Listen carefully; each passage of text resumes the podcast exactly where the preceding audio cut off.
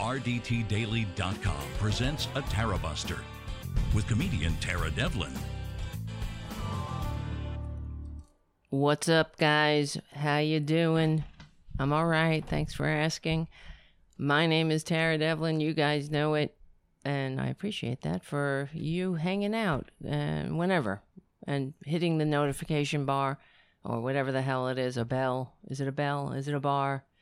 Find out by going to youtube.com slash c for channel slash Tarabuster and hit that whatever subscribe and whatever you know what to do sorry i suck at this i know i suck at marketing that's why being a fan of Tarabuster or joining the Tarabuster community is sort of like having a second job. I realize that because you guys do all the work.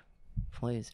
All right. You make me want to do the show. Let's put it that way. Because I sometimes I I think does it even matter?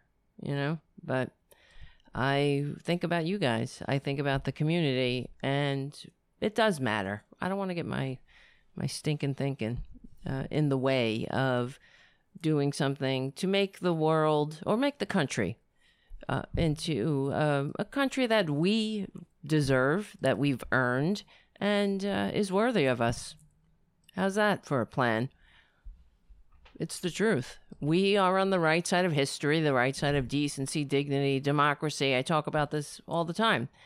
We will win. We know this even today, listening to Mitch McConnell. I don't know if you've, okay, so to, let's just dive in. I want to, first of all, thank all the patrons from patreon.com slash uh, Tara Devlin. Yeah, that's what it is.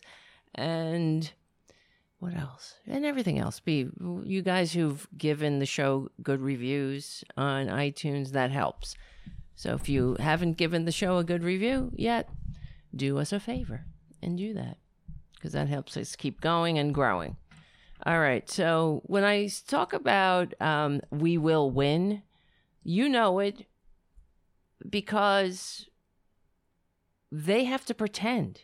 The Republicans have to pretend that they are like uh, like us, like normal people, like people who are uh, who are capable of functioning in a free democratic society and want to function in a free democratic society. That's why they have to couch everything that they're doing in the veneer of some kind of concern for you and me and democracy and freedom and uh, and for example today well also they also know that their um that oligarchy that their complete subservience and their enabling of the oligarchy, of the country that we live in now, which is sadly the least upwardly mobile, where corporations don't pay taxes.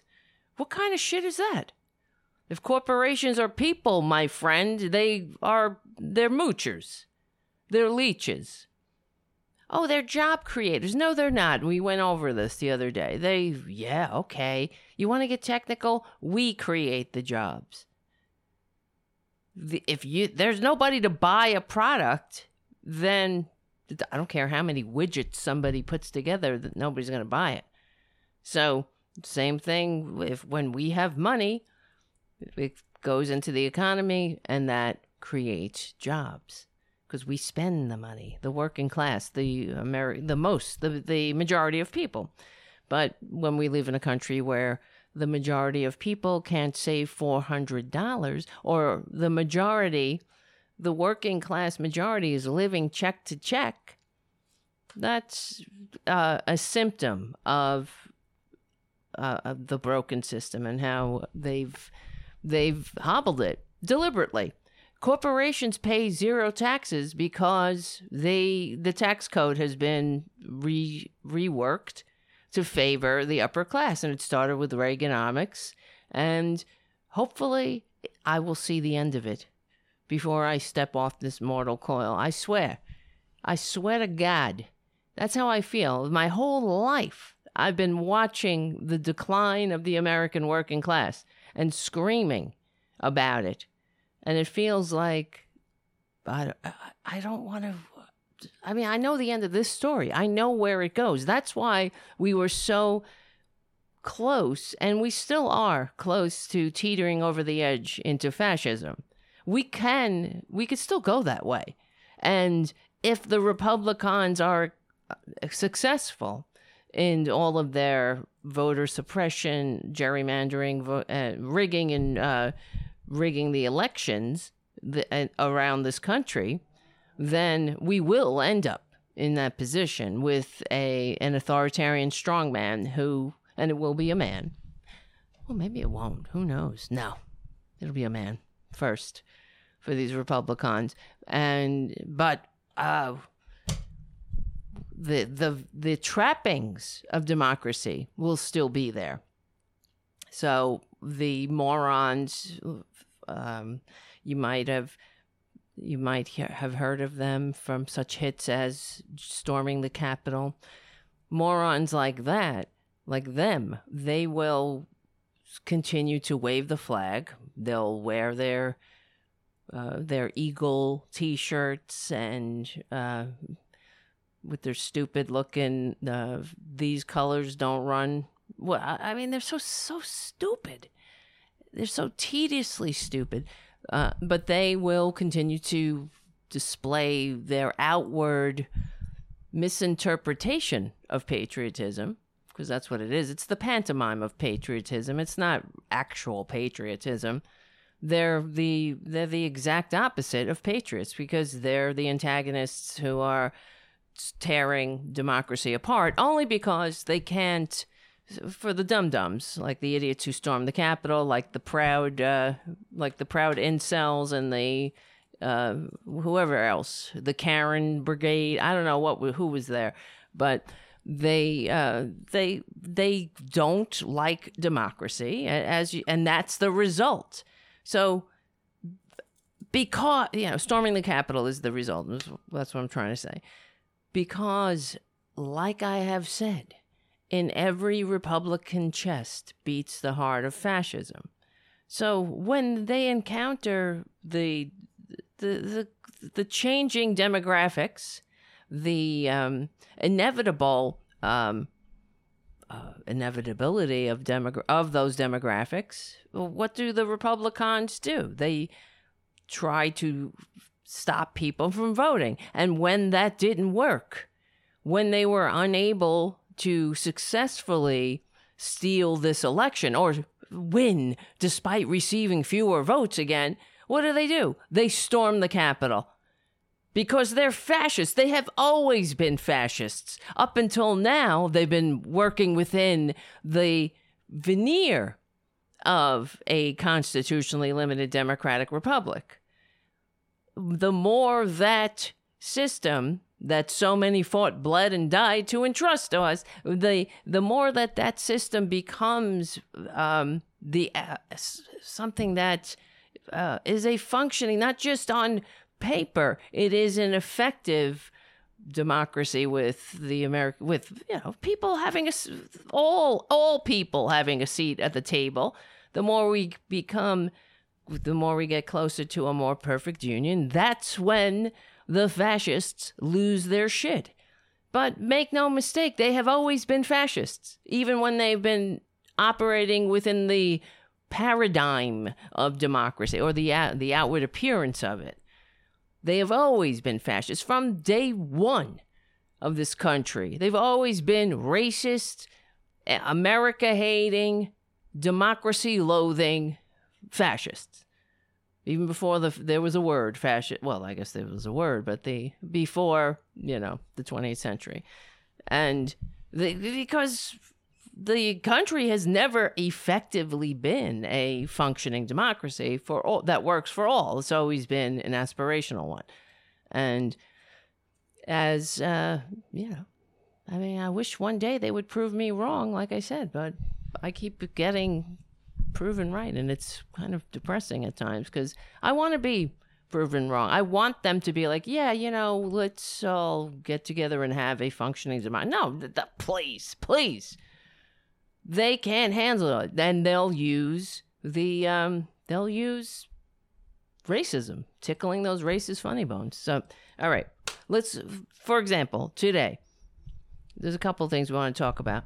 And I apologize for starting the show so late. Usually it's like 8, 8.30, an hour, 9 o'clock. We go, it's, it's like a grab bag. You never know what time.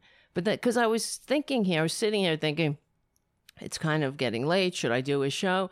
And then I was like, who cares if it's late? We only have today. We only have this moment where I'm getting all, uh, I don't know, Buddhist on my, well, I am Buddhist, but what? Anyway. And, um, and then I was thinking, well, if you listen to the podcast, you, doesn't matter. You're listening to it maybe tomorrow, you know? All right. I'm just lowering that because I'm only today, since it's not Saturday, I'm, I'm using the music as a cue to tell myself to sh- shut up at a certain time. I don't want to, I can't do a three hour show. I need to go to sleep. Oh, God. What was I saying? So, um, Mitch McConnell, so many things I want to talk about. I wanted to talk about Trump duping the dupes, of course. Uh, that's another reason, please, to do the show. Can't let that go by. That's another example of being proven right. What do you expect from a grifter? Grifter's gonna grift, right?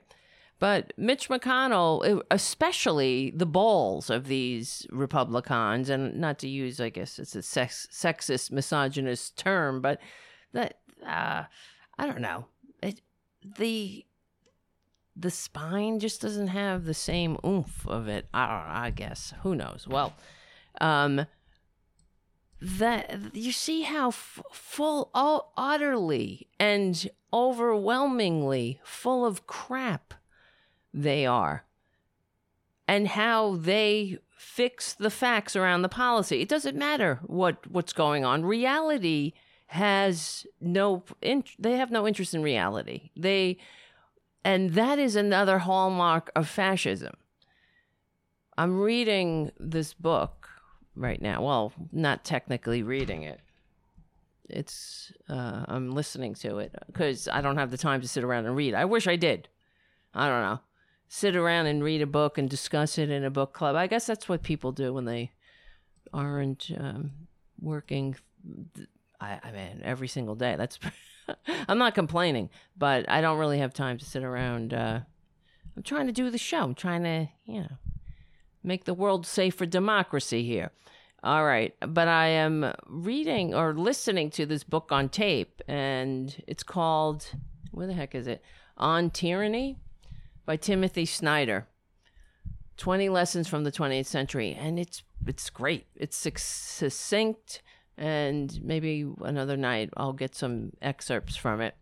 But he was going th- he's going through basically the last 4 years but also putting it in context to of other authoritarian regimes and other uh, democracies, republics that have fallen to authoritarian regimes, and the the chilling part is the whole thing, obviously, but it's also that yeah, you're not. Sometimes I I have to say to myself, yes, this is actually happening, and I say it to you, but it's exactly like you know Thom Hartmann reads that book they thought they were free on the air he'll quote from it the Milton Mayer book written by a sociologist who went to Nazi Germany after Nazi Germany he went to Germany after World War II to interview some of the so-called good Germans how did they let their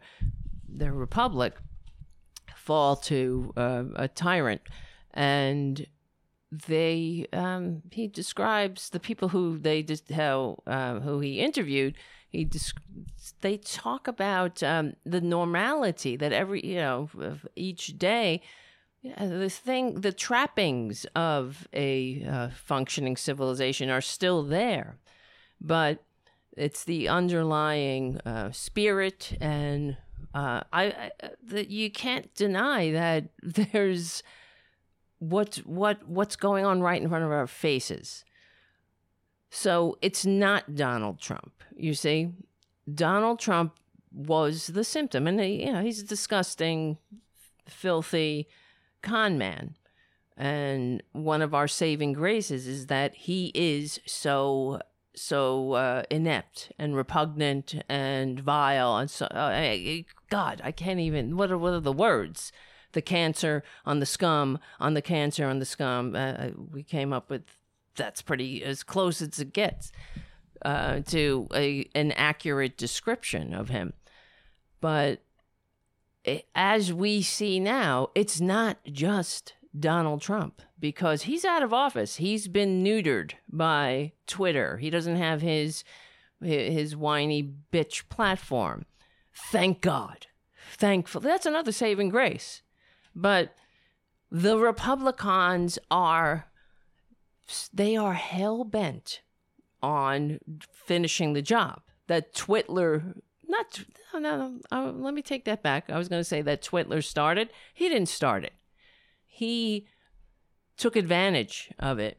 He probably accelerated it to where instead of it's sort of like you know you do like in my own life in my addiction i was oh, i can't now i'm getting really personal but i you know i'm clean you know, double digits now so one day at a time but you know when i was really in the grips of my addiction i was an opiate addict and then i started doing i, I had a brilliant idea one day to to do cocaine as um, a uh, as a cure for my opiate addiction. That's that's the brain. You know, this is the the the the addict's mind. I thought that was a good idea at the time, but what happened was I ended up hit. It was probably a saving grace too because I hit bottom like quick after that. So and then I got my I kicked my ass and I got into recovery. So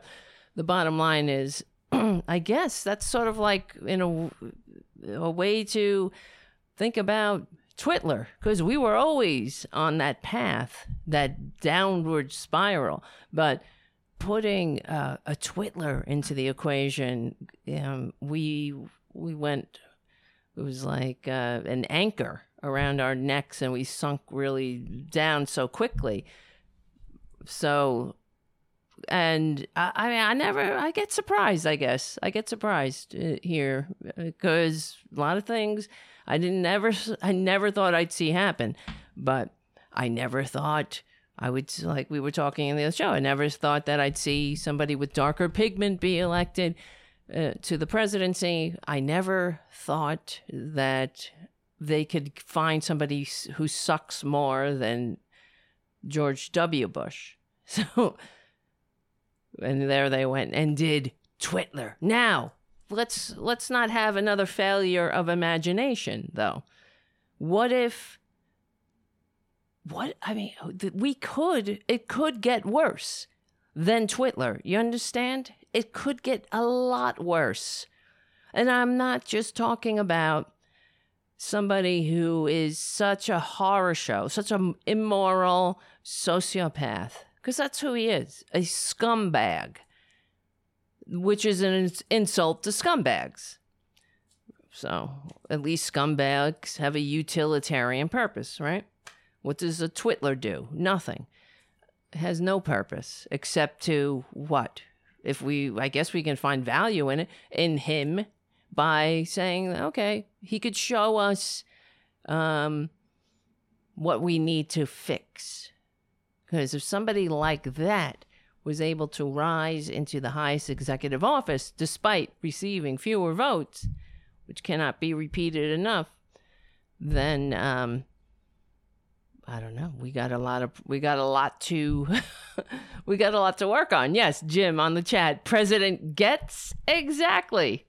How about a President Marjorie Taylor Greene? Oh, our first female president. You know that the Republicans would they would crow about that, pretend to be so progressive. Oh my god. But it can get worse. And it will get worse because make no mistake, that's what the Republicans are doing. That's what they're working on right now. See, the Republicans, they're not working on what we want to work on. What do we want to work on in the country? You see what Joe Biden is doing. Infrastructure. Well, Infrastructure Week was a joke for the past four years. Infrastructure. It was always Infrastructure Week. Well, now it really is. And the Republicans are whining about it. Because they don't really want to do anything about infrastructure. The only, see, if they do something about infrastructure and put people to work and fix the country, the, the their plot goes by the wayside. Their only reason to get into office is to enrich themselves and the oligarchy. They don't like democracy. It's it's it's a, it's something in them. It's not uh, they don't have a higher calling about it. Yeah, uh, like there's a higher purpose here that this, uh, like um, Abraham Lincoln, the government of by and for the people shall not perish off the face of the earth. They don't give a crap about that. They don't care. They it's they have a moral failing. It's an they are immoral fundamentally, selfish, self-seeking, gr- grasping. And they don't care who they step on and what they step on, whether they b- break the entire country forever and ever. As long as they got theirs, because in their in their minds, that they're uh, they're doing great. It's all for them. Do you think Mitch effing McConnell really gives a shit about um, anything. Well, I, I, oh, he doesn't. What does he care about? We witnessed in the last four years him suckling up to Twitler, doing nothing but putting unqualified judges onto the onto the bench, and that's a part of destroying a a functioning republic. That's what the Nazis did. That's the, another thing we talk about on the show is that um, I would when we watch the corporate media, and they would never, they would always talk about Mitch McConnell putting, obstructing Obama's choice of judges as if that's something effing normal. Not putting it in the context of, as Christopher Browning wrote, the World War II historian, that Mitch McConnell, by doing that, he is the gravedigger of American democracy. That putting it in the historical context for the American people that this is what happened in World War II. This is before World War II, excuse me. It's, it is part of how the Nazis came to power and, and, and solidified power. They, of course, they corrupted the courts. It's not just the Nazis, but that it's every authoritarian government they corrupt the court. Uh, it's uh, what? Uh, uh, what am I saying? In that book I'm reading or listening to, it's it's it's terrifying. Really, I was going to say fascinating, but fascinating is sort of like it's fascinating when I read about whales or something. I'm like, oh, that's so fascinating. They have languages all their own all over like we have languages different pods have languages and different where depending on where they live. I think that's fascinating. And they have brains, big brains, bigger. They have another part of their brain that has emotion. Uh, that's fascinating.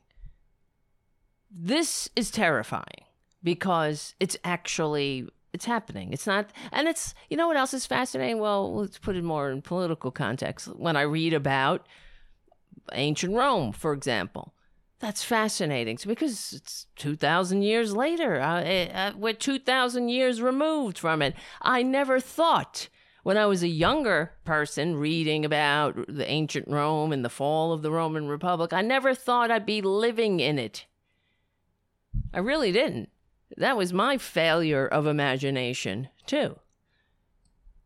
I guess it's all of ours, too, because we're lulled into a sense of security that there's somehow um, democracy is in our DNA. It's not.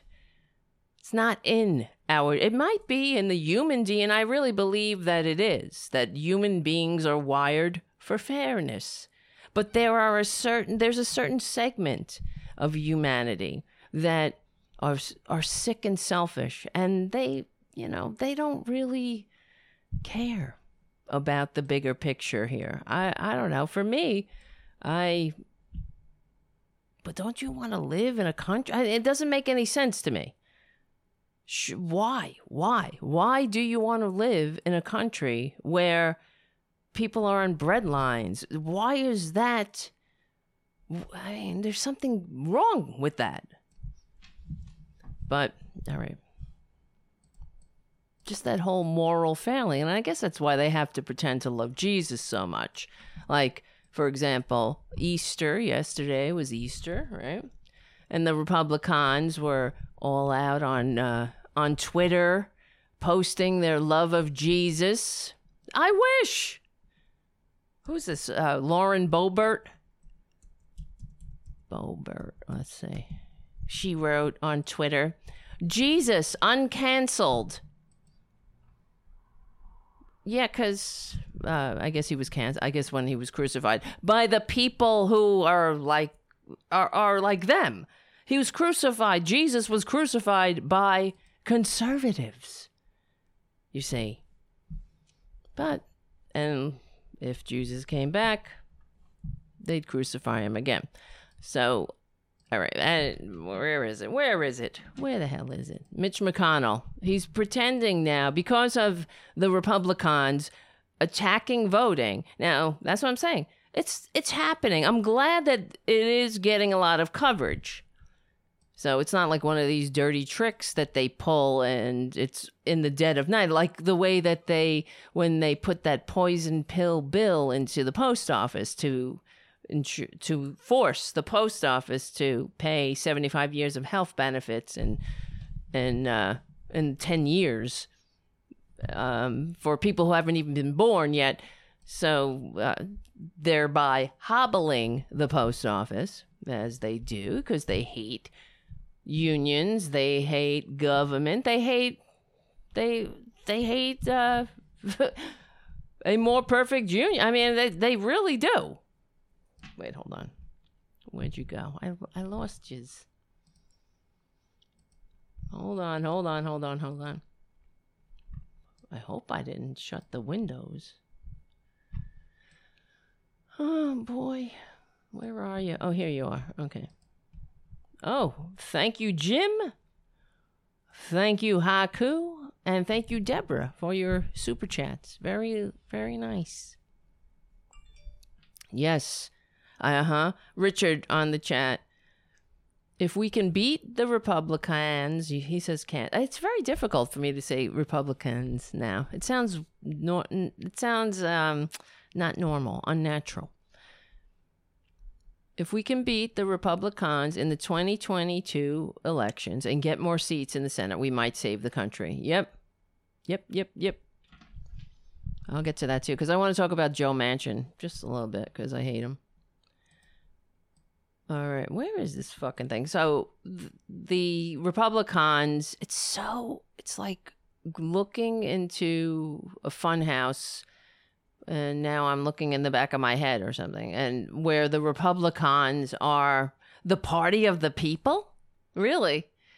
They're the party of the people. Now Republic clowns are upset that the corporations, because after the Republic clowns, are, they are destroying democracy. In 47 out of 50 states in this country, Republican monsters, anti American uh, lickspittles, fascist lickspittles, and, uh, and their enablers, they, well, I guess that's the same thing. Fascists, freaks, geeks, goose, go, ghosts of the Gilded Age, and their moron appreciation society. They, um, in this country, 47 out of 50 states, the Republic monsters have, um, they are um, trying to pass. Wait, what am I, I'm getting this wrong. Let me see. I was going to say when I um, when I just started saying it, I thought to myself, "Is that correct?" So that's why I want to maybe I have the the statistic wrong. How many how many states are passing laws against voting or voting suppression, voter suppression? Let's see. Yes, yes. How is this? I was correct. See, it sucks to be right. I'm correct again. Election bills surge nationwide as 47 states consider restrictions. How is this possible? New measures limiting access to voting have been signed into law in Georgia, Iowa, Arkansas, and Utah so far.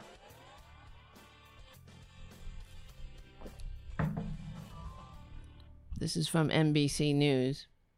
Lawmakers introduced 108 restrictive voting bills in less than five weeks, according to an analysis of, of the scope and momentum of election limits being considered across the country. This is an article written by Jane Timm. By March 24th, lawmakers had introduced 361 restrictive election bills in 47 legislatures, according to the nonpartisan Brennan Center for Justice in New York City. I mean, New York University. Former scumbag Donald Trump, well, he's not a former scumbag, former president scumbag, stolen election lie has inspired the avalanche of election related bills nationwide. By all accounts, the 2020 election was secure and the results were accurate.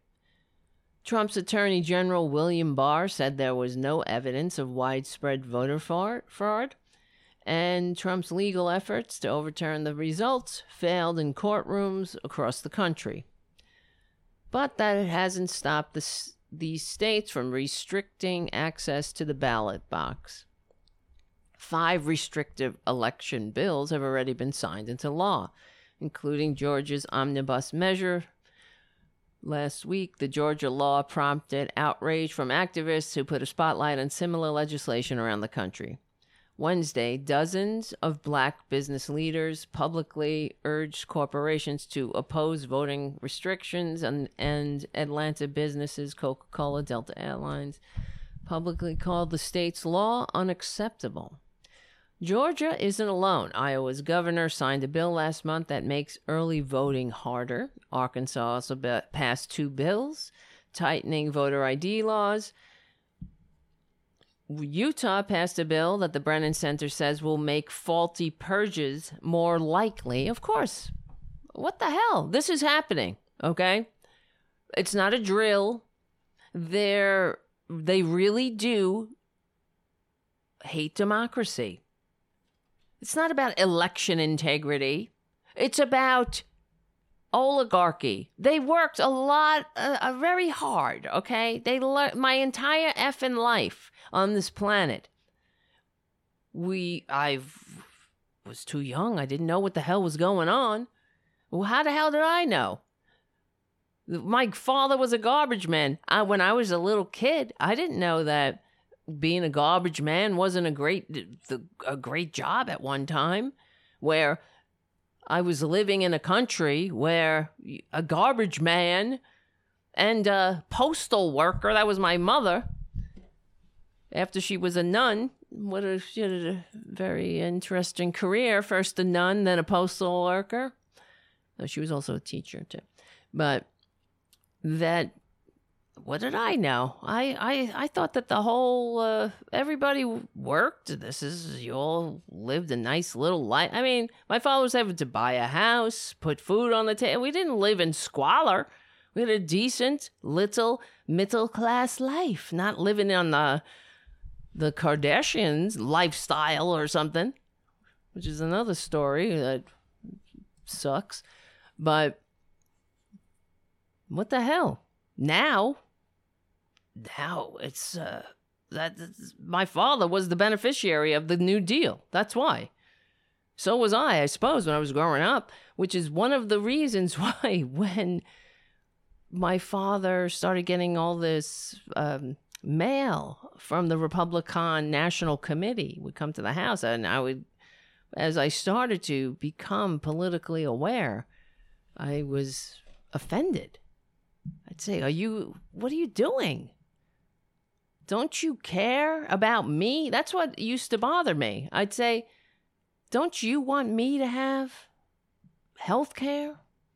A nice life? I mean, don't you see what they're doing? They're attacking unions. And my father was a union member. So you see, cognitive dissonance. But anyway, I've told you. He, they tickle the racist funny bones. That's the, what they do. So NBC, this um, article goes on. 55 restrictive bills are advancing through 24 state legislatures, and the center said 29 bills have passed at least one chamber. Most of the bills target mail in voting, which was expanded last year because of the pandemic.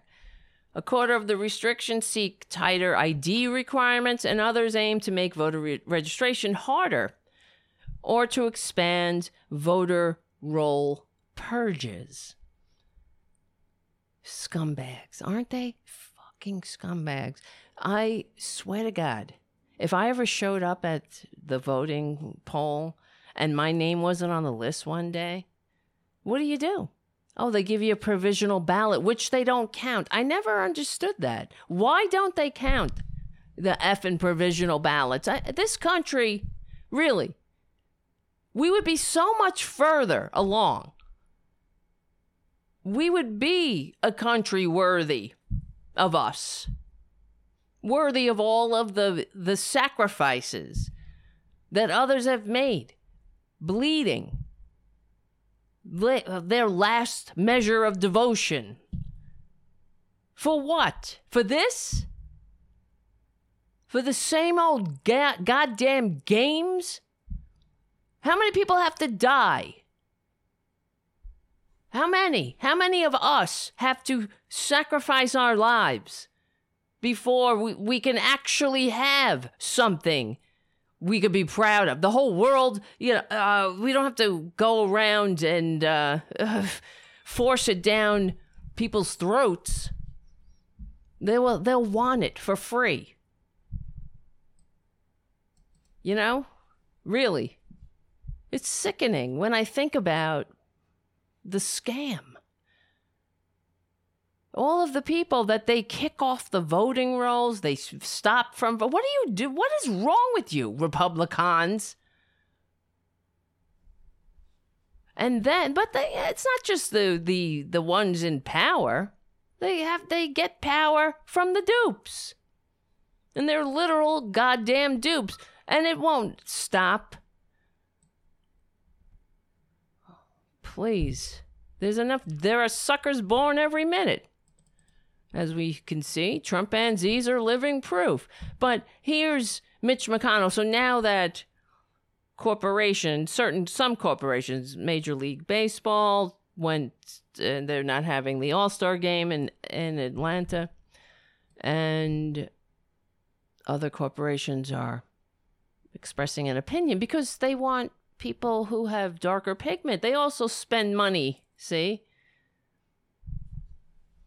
because the Republicans, as they do, their bills are targeting people with darker pigment because of the demographics they vote mostly democratic and they target not just people with darker pigment they put they target um, students and democratic leading uh, demographics in general they're disgusting that's republicans you see but now um they got balls too. Uh, there's no there's no shame in their game, man. I mean, it is just right out in the open for Mitch McConnell to say that poli- in politics that corporations should stay out of politics.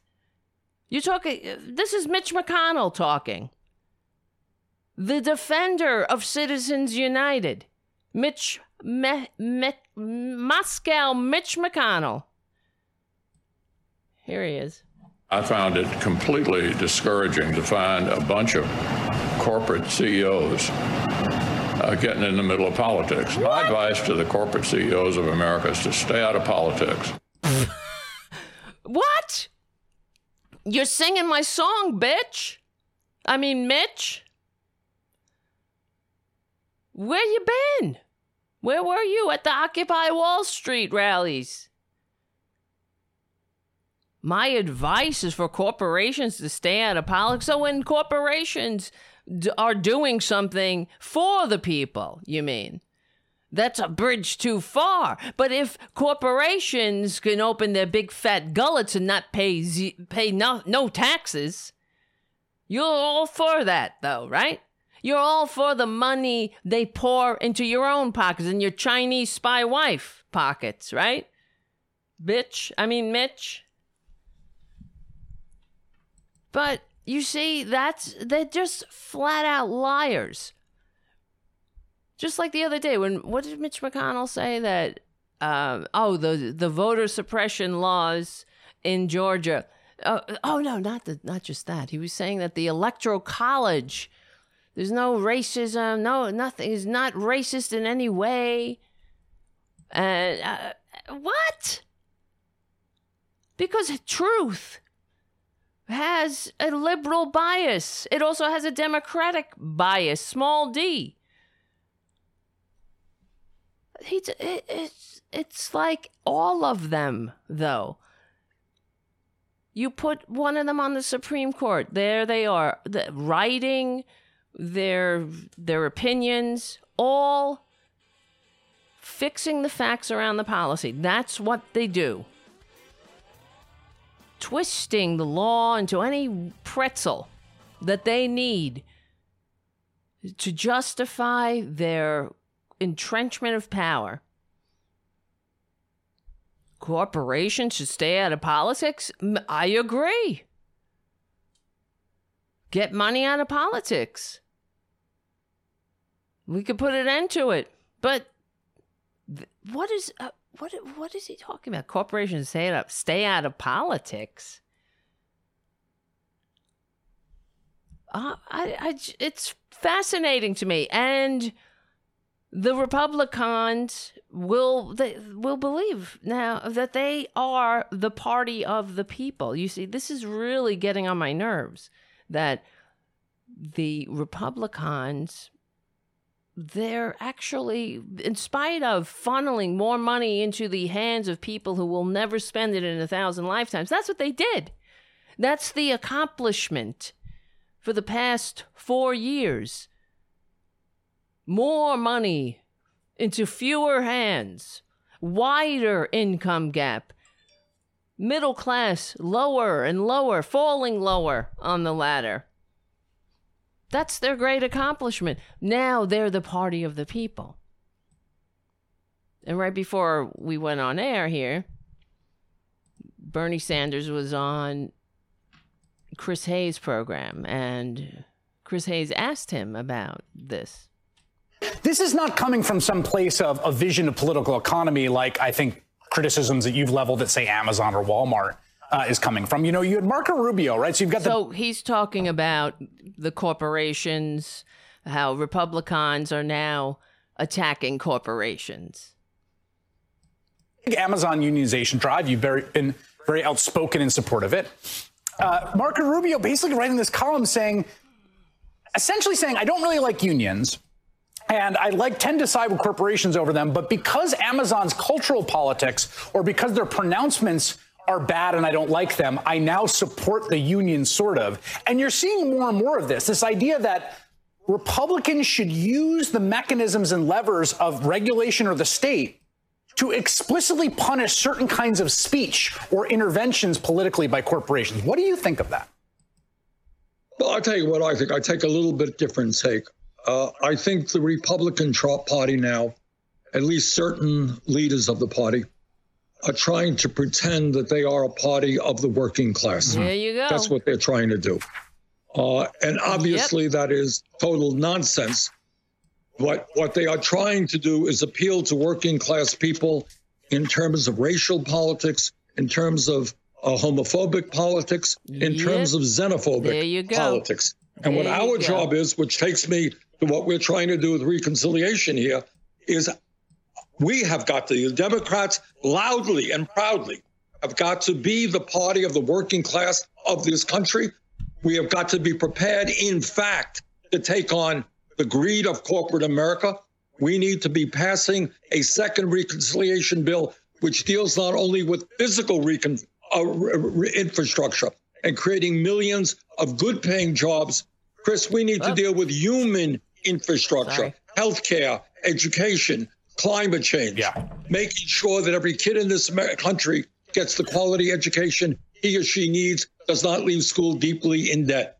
And one of the issues I'm working on in this recon- new reconciliation package is the need to expand Medicare to cover dental care, hearing aids, and eyeglasses because millions of seniors cannot afford those basic health care needs.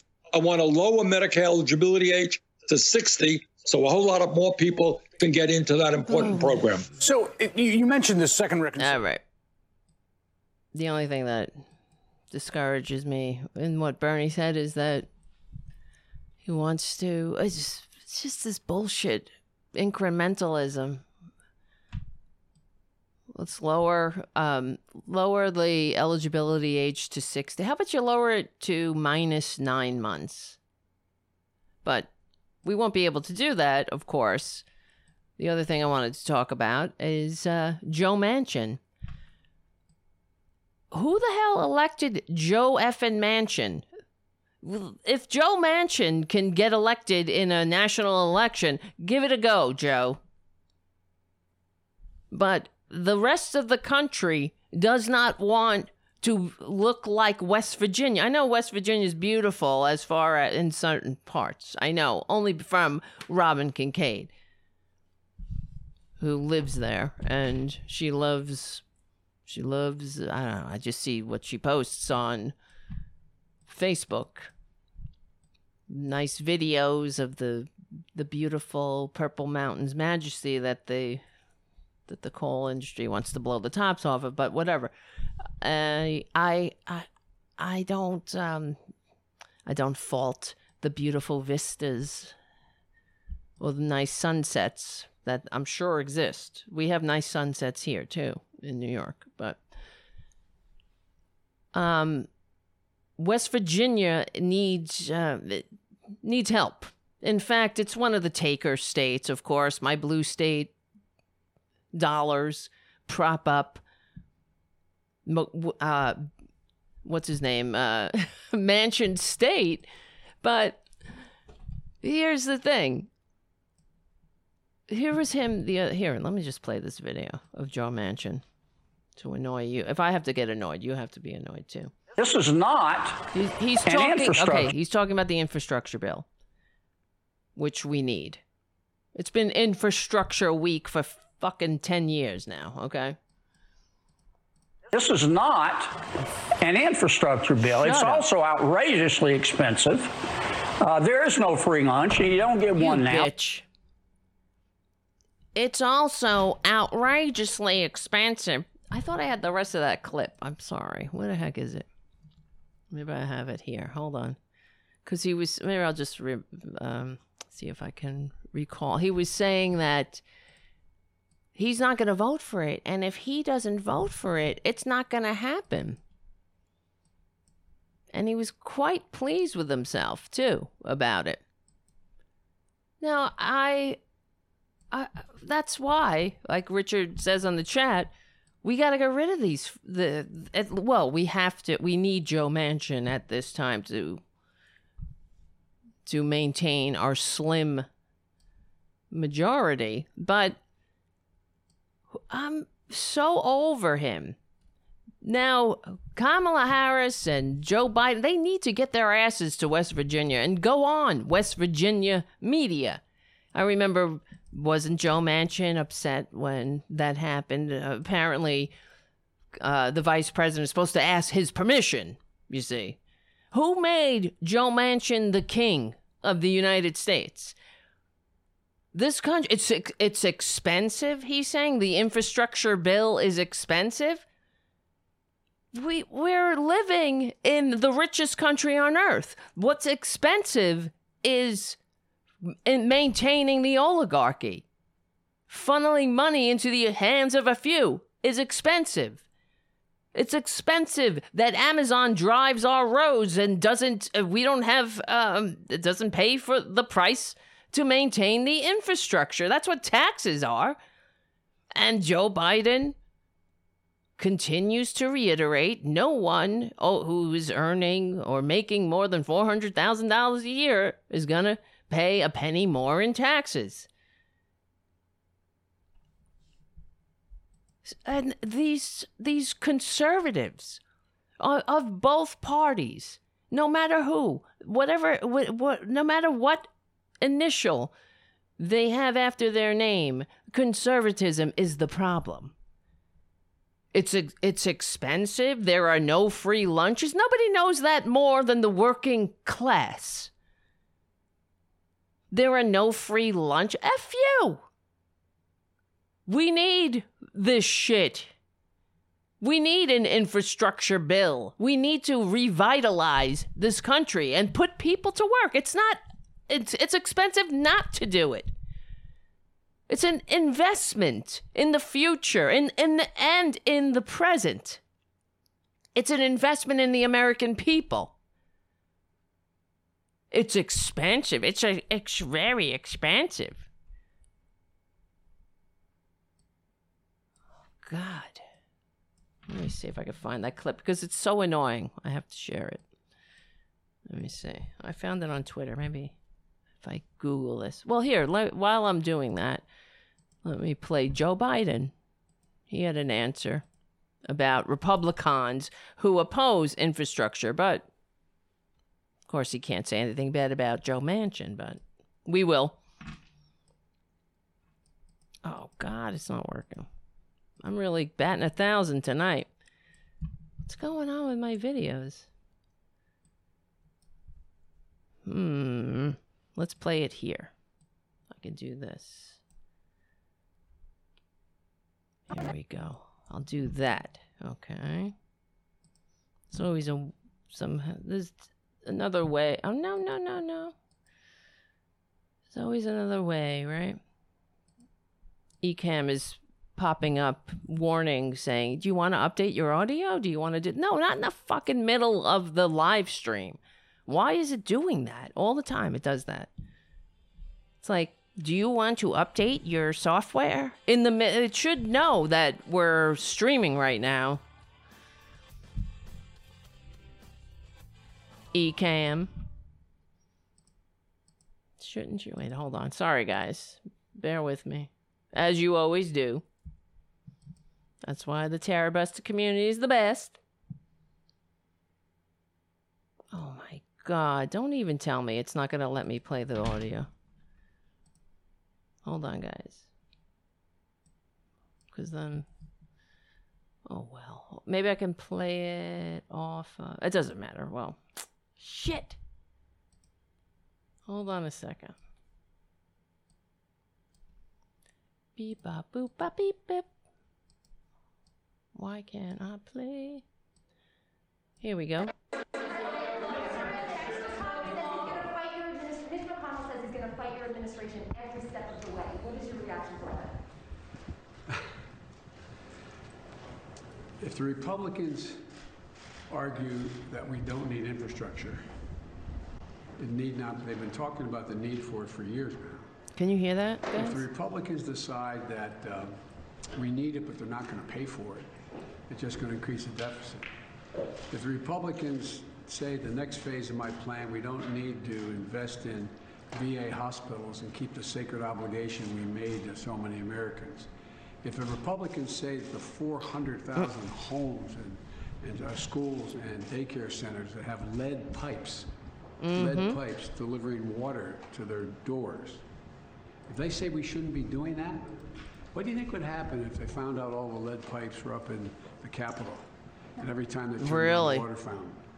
So I, I think, look, I think we're going to have a, uh, I think the Republicans, voters, are going to have a lot to say about whether we get a lot of Yep.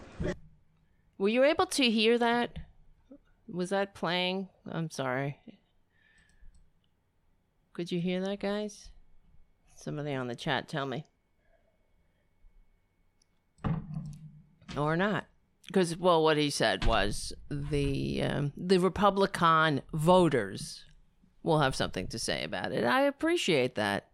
I have to admit. As much as I was not for Joe Biden, I have to admit, I think he's playing it smart. But Manchin's Mansion warns. Here's from CNN.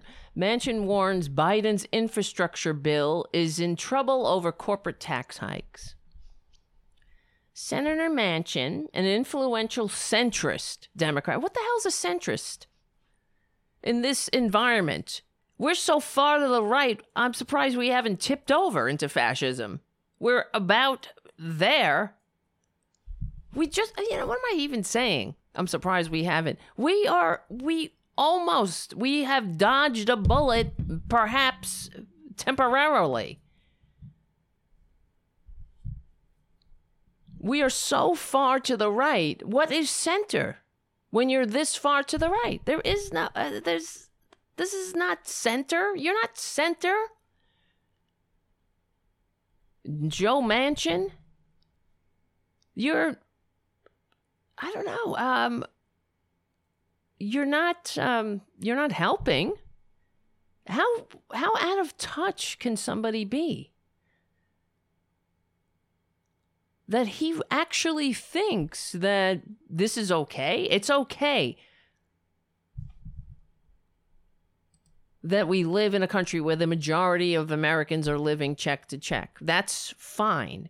This these statistics that I repeat on the show and that we talk about, we it has to be um, forefront of everybody's minds. This has to we have to kind of get to the point where the American people will not tolerate that where we have to understand that it's not us. It's not this it's not that we aren't working hard enough and we don't we don't have ambition or we're not go-getters or whatever the hell bullshit uh fantasy they peddle. That we're we're driven or whatever the hell. That's america. The entrepreneurial spirit. To what? Never have a day off to never never do the things that make life worthwhile. Never take a minute to walk on a beach with your friends and family or enjoy a goddamn sunset over the meth lab in in West Virginia. I mean isn't that why? Well I you know what I'm thinking of a lot? I even now it pops into my mind. I think about this a lot. The grave of Lieutenant Inzarelli in Calvary Cemetery, and we've sp- talked about him before. You guys know I ride my bicycle in in the cemetery. It's by my house. It's one of the oldest cemeteries in the country. It's one of the largest, and there's an an, an incredible tombstone. I guess I don't know what you call it. A, a, a monument, really for a, uh, a lieutenant who died in World War II. 21 year old first lieutenant. It's a it's an amazing monument. It's car it's a carving of him standing, looking very World War II, looking very 1940s with a cigarette, standing with his hat tipped in his uniform and it tells his story a little just a brief uh, excerpt from it how he gave his life for this country. And underneath him underneath his his monument or his inscription is his mother. It says she was inconsolable for 3 years for after losing her son and died of a broken heart. And I think about him and her and them, the family, you know, who gave their life for this country for what? At the time, you would think, okay, a republic. They were they were giving their they were fighting fascism. The very the very thing that attacked the Capitol on January 6th. The very essence that is um, in every voter suppression bill in this country. They gave their lives to stop that. What would have happened to the United States in a world where Europe was engulfed in fascism? Because that's where it was going. At one point, it certainly seemed, especially, well, I guess you know what would have happened? Uh, corporations would have went went along with it. That's it. I don't know about the American people. Some of us, I'm sure, just like like now and like then, the German American Bund, they would have been more a lot more vocal. Who knows?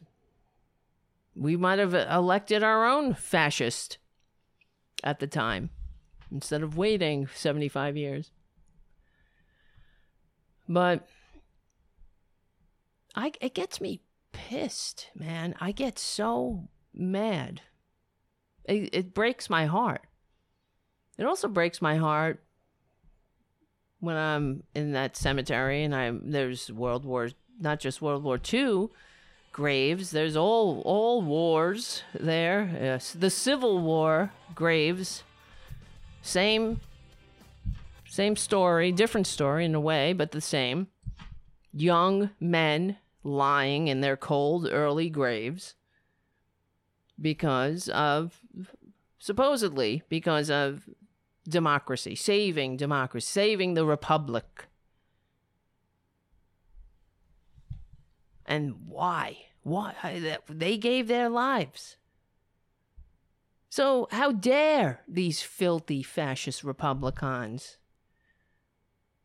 Uh, they elect a con man? a draft dodging, disgraceful, disgusting, a, a vile waste of human DNA. And they put him in the White House.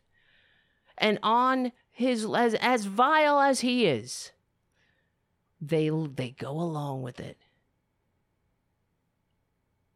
And even though, you know, they had every opportunity to jettison him, to get rid of him, to ex- like a leech, like a tick that you burn out. But they didn't. But instead, here we are. We're still. Not still, it, it never stops. Fighting these fascist bastards. Except now we're, instead of for example, in World War II, where the middle class was uh, on the rise, in the, the great prosperity, we're lower and lower and lower on the ladder. Well, we don't go, there's not much more we can go before it's passing the point of no return. Because there will come a point where that will happen. And we can't rely on this um, democracy is in our blood. It's not. Human beings are human beings. Some people are capable of functioning in a free democratic society, and some aren't. But we're the part of the problem is that we don't even agree on what that means. What what does it mean? What is the thing that those that Lieutenant Inzarelli died for? What is that thing? Well, in my my view, that thing is okay, let me see. How can I explain it? A government that works for all, a society where everybody has a fair shot, where you are valued. Every person has value, whether you whether you're the CEO or the goddamn person who opens the door for the CEO. Isn't that the point, though? And then you have a decent uh, eight hour workday where you get a living wage, days off, you can enjoy life. Isn't that why every all of those uh, sacrifices were made? People sacrifice so they they they can entrust this to future generations. It makes their sacrifice seem like it was it was worthy. Like it wasn't in vain. So why did they sacrifice it? We can't save 400 fucking dollars. Are you kidding me? Why did they sacrifice? If you know, kids in this country are still they're drinking out of lead pipes. And like Joe Biden says, if the lead pipes were in the Capitol, those fuckers would do something about it. Joe Manchin wouldn't be standing in the way. If there are kids drinking out of lead pipes, that's, well, Republicans don't mind because that'll make more Republican voters. Give them some, you know, brain injuries or de- developmental disabilities that make them susceptible to QAnon or something. Fuck.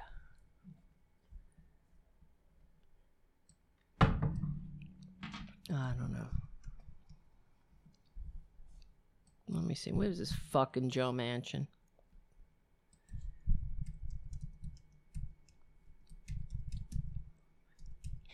I why didn't I do that? Why the fuck? Sometimes I get I'm so annoyed at myself.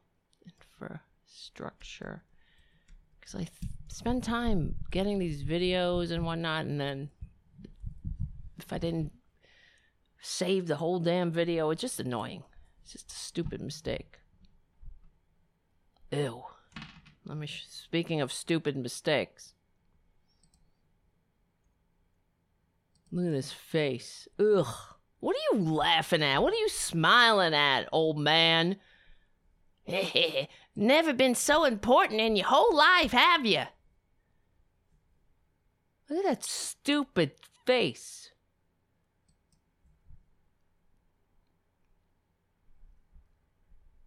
Man, what is he write here?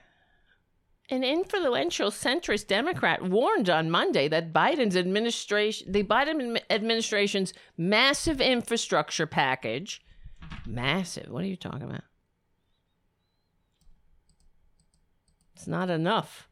Can't pass in its current form because he and a handful of other Senate Democrats. As of 2020, more than 1,500 committed Shut companies. up, shut up, shut up. Um, and other Senate Democrats believe the corporate tax hike proposed in the bill, designed to offset the cost, are too steep. Fuck you, okay? Because it's not steep enough. We have history. You know, they wrote things down, you see? 30 years ago, 40 years ago. The corporate tax hike is not it's not nearly enough. It's not what it needs to be, and it's not what it was when the American people were living in something called the Great Prosperity. Well, the white American people, I should say. As the bill exists today, it needs to be changed, he told West Virginia Metro News host Hoppy Kravat. What's a what? What is that? What's a Hoppy Kravako? In a radio interview, when asked if he supported or opposed President Biden's 2.2 1.25 trillion dollar proposal. Manchin said he is against raising the current 21% corporate tax hike, which was put in place by by Twitler to 28 as is called for in the bill, which is not nearly where we need to be or where it used to be when the corporations were paying a, a part a part of the fair share of the um, you know the admission price to civilization. They want all the benefits of civilization and none of the responsibilities takers that's what you call a taker right that's why the republicans work overtime and the conservatives they work overtime with this bullshit about how um, how the corporations are job creators and makers and takers bullshit. Remember that? Remember when Joe, what's his name? Not Joe Biden. Um, Paul Ryan used to go on. Uh, oh God, I don't miss him at all. What another another scumbag. The Matt Gaetz of his day. Remember his work? Not his workout video, but his uh, his workout pictures, his photo shoot. Oh my God, what a bunch of douchebags. They always suck at, at, at everything. Even taking photos. Like, like Donald Trump Jr. sitting on a rock. That photo of him sitting on a rock. What, what was he going for there? He probably saw a photo that someone with some talent and I don't know took, and he thought, "Oh, this is gonna look good of me me sitting on this rock and staring into space."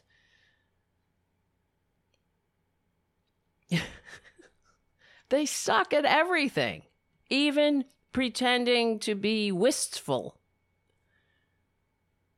Even pretending to have wistful musings in the middle of the woods, they suck at.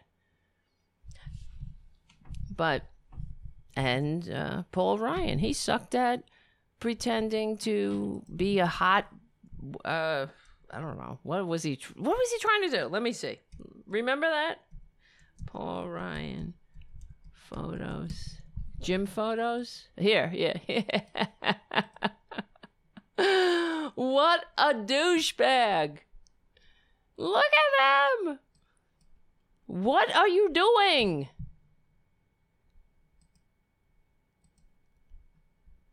Why? Is this necessary? Where's the rest of them? Ugh, Eddie Munster looking freak. Paul Ryan workout. Let's see. Oh. Look at him. What an idiot. Oh, listen, girl. Yo. How you like me now? Do you really think that this was going to be hot or something? What were you doing? This is who they are. You understand? They suck. They su- fundamentally suck. They can only uh, look at life from the outside and then they mimic. They mimic humanity. Like they saw he saw, he's trying to be I don't know what he's trying to do. Why is this a good idea? Why did you think this was a good idea? It doesn't make any sense. I think because he's a senator. You know what I think we should do? Uh, let's do a photo of me. What is that face? What are you looking for? What is that face? Yeah, yeah, don't get too close. I got the clap. I don't know what what are you doing? What are you saying? Listen, girl. Is that supposed to be sexy? All right, I'm going down memory lane. God, they all suck.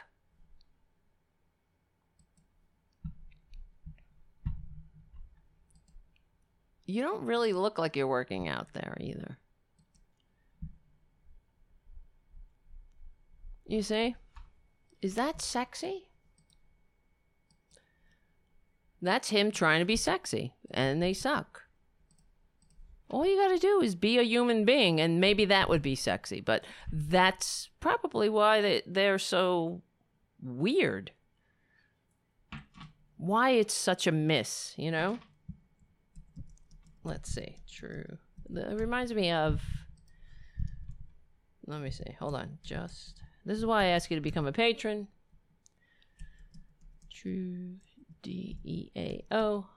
Um, it reminds me of, like, for example, conversely, so you have this, this guy, you got Paul Ryan trying to be sexy, trying to be, I don't know what, show everybody how fit he is.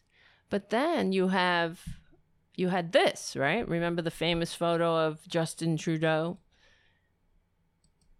casually now they're being fit, fooling fooling around. I don't know. I'm a lesbian, but that's kind of sexy. I don't know. What do you think? It also looks sincere and human. Like there's actual humans having an actual moment.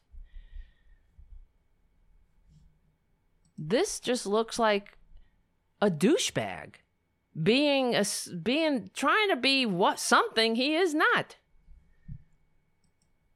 I don't know. All right, I'm getting distracted.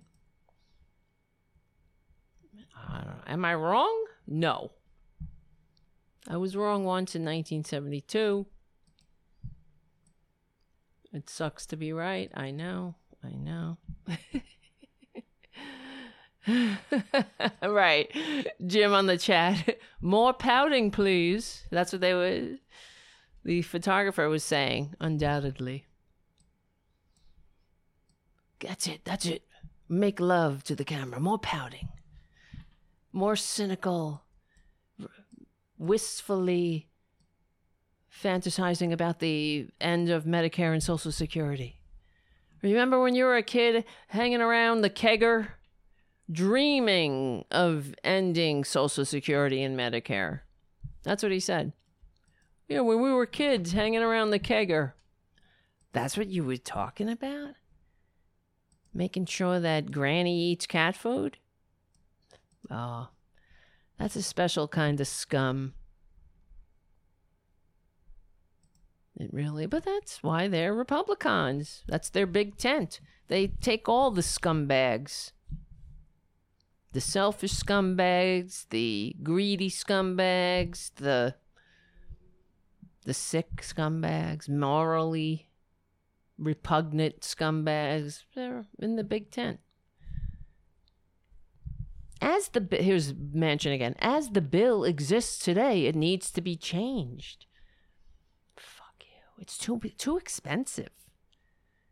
Yeah, how are we expect? What are you talking about? We have corporations that pay no taxes. You, you, you, you, you. I don't know.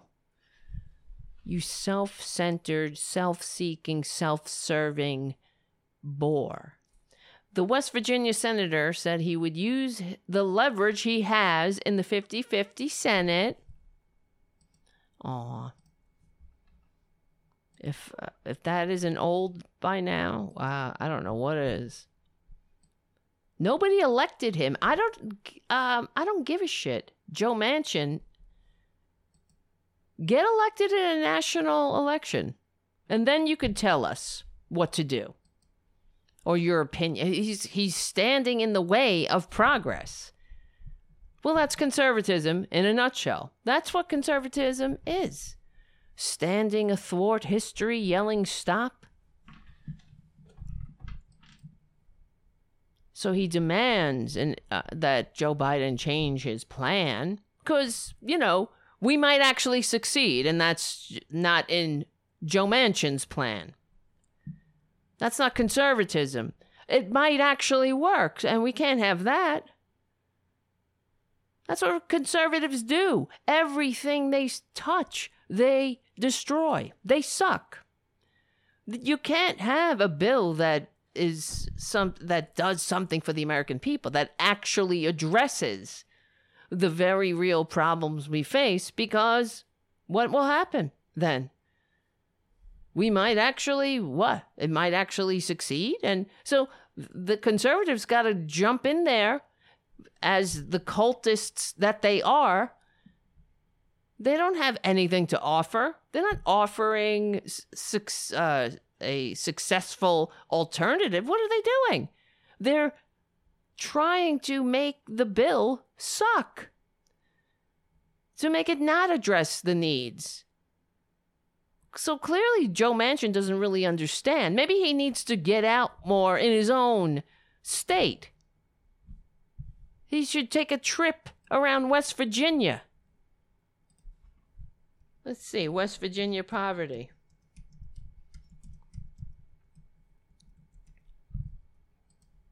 The UN, remember that article I read about how UN inspectors were in rural communities in these red states, in West Virginia, in uh, Tennessee, and they said they hadn't seen anything like the the poverty um, in the developed world. There was nothing comparable in the developed world where they had sewage, where people were living amongst open sewage.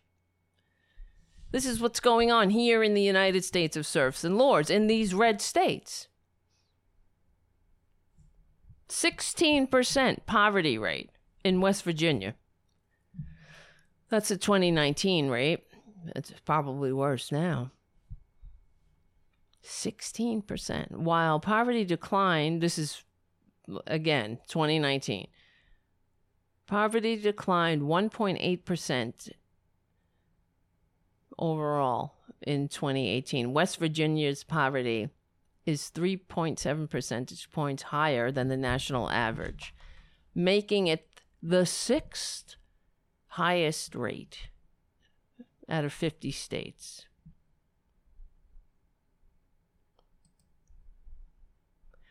Unbelievable.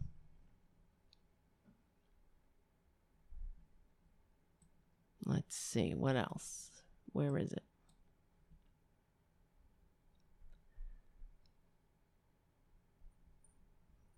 Let me see. Virginia poverty child rate is tw- oh, wait, wait, wait. Poverty child rate. The child poverty rate is 24%. That's fucked up. To put it succinctly. Wow. 25 one quarter of Virginia's um, of West Virginia's children are living in poverty. That's appalling. Seniors in West Virginia. Oh wait, hold on. Let me let me lower the music a little. Wow, time flies. Bam bam bam boom bum bam bum bam bum bam boom bum bum ba dum ba dum bum bum. Do do do do do do do do. Oh my god. You know who's back on Rockfin? WM. you see what I got to put up with? Mm, that's true. Andrea says on the chat, Manchin gets what he wants. This is true. But the so called squad does not even fight for the policies they ran on. That is true. That is true. It seems. But Manchin has a lot of leverage, though. But I don't know. Yeah. It's true. I guess it's a little different, though, in a way, because Manchin is this 50 senator thing. And the squad, they're just, they're in a much bigger pool. But yes, they do have leverage. Ah. And Nancy Pelosi is not a. Uh, She's no AOC, that's for sure. She needs to retire, frankly. My God, lady, go away. Nancy Pelosi. I it's amazing how these people never haven't they well, I guess they get a good gig. Why leave it? 80 years old? And what is Nancy Pelosi's claim to fame? It's she's she got she got to be the speaker of the house because she's a good fundraiser apparently. She's an epic fundraiser. But that's the problem. Fundraising is the problem. We don't want a country that is awash with uh, well with bribes. Don't get me going on that.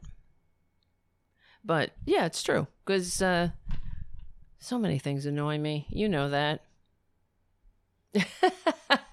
Andrea on the chat. AOC is no AOC.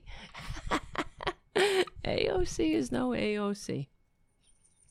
She's certainly a good whipping post, that's for sure, though, for the right. They fearmonger and everything is about AOC. This is AOC endorsed and boo. That's why we need a real liberal media. So I'm just telling you. She has a platform. She's she's as you know, she didn't do this show cuz she sucks like a lot of progressives in a way. She doesn't suck completely, but in my opinion, she's better than she's better than Joe Manchin in the way that she does have actual progressive she pushes the progressive agenda on maybe I'm wrong. I don't know. She's not getting it done, of course, but she's only one, one of many. What? Andrea AOC just donated money that was given to her by small donors to corporate Dems? What? I didn't see this. Is that true? Where?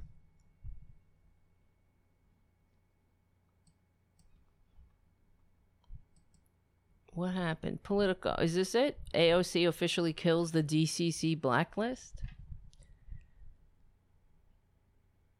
DCC, the D Triple C chair, Sean Patrick Maloney, this morning nixed the committee's blacklist policy banning work with contractors who help candidates primary incumbents. But let's be clear about who they really brought, who really brought this thing down. Representative Alexandria Ocasio Cortez. The progressive icon who shocked Washington when she ousted the man then considered Speaker in waiting, Joe Crowley, has been among the most vocal opponents of this rule aimed at protecting House Democrats from challengers on the left. Example challengers just like her. She even refused to pay her DCCC dues over um, over at last Congress, donating instead directly to candidates. The move is just the latest example of the left prevailing over moderate candidates in the House since the Democratic takeover. It also suggests a broader change in direction at the DCCC. This is not. This is not bad. Where's the other thing? Well, send it to me if you have something. If you have an article, I should read. All right. What was I talking about? Well, we was Joe Manchin sucks. Okay, what's the other thing I want to talk about? Where is it? Oh, let's talk about Twitler duping his the dupes. Unbelievable, but not, but completely expected. It's a grift. The Republican Party on all levels is a grift, okay? Yes, the Democrats, not all, see, I don't, I do not believe that the Democratic Party is a lost cause completely. Yes, I believe that the system is awash with money.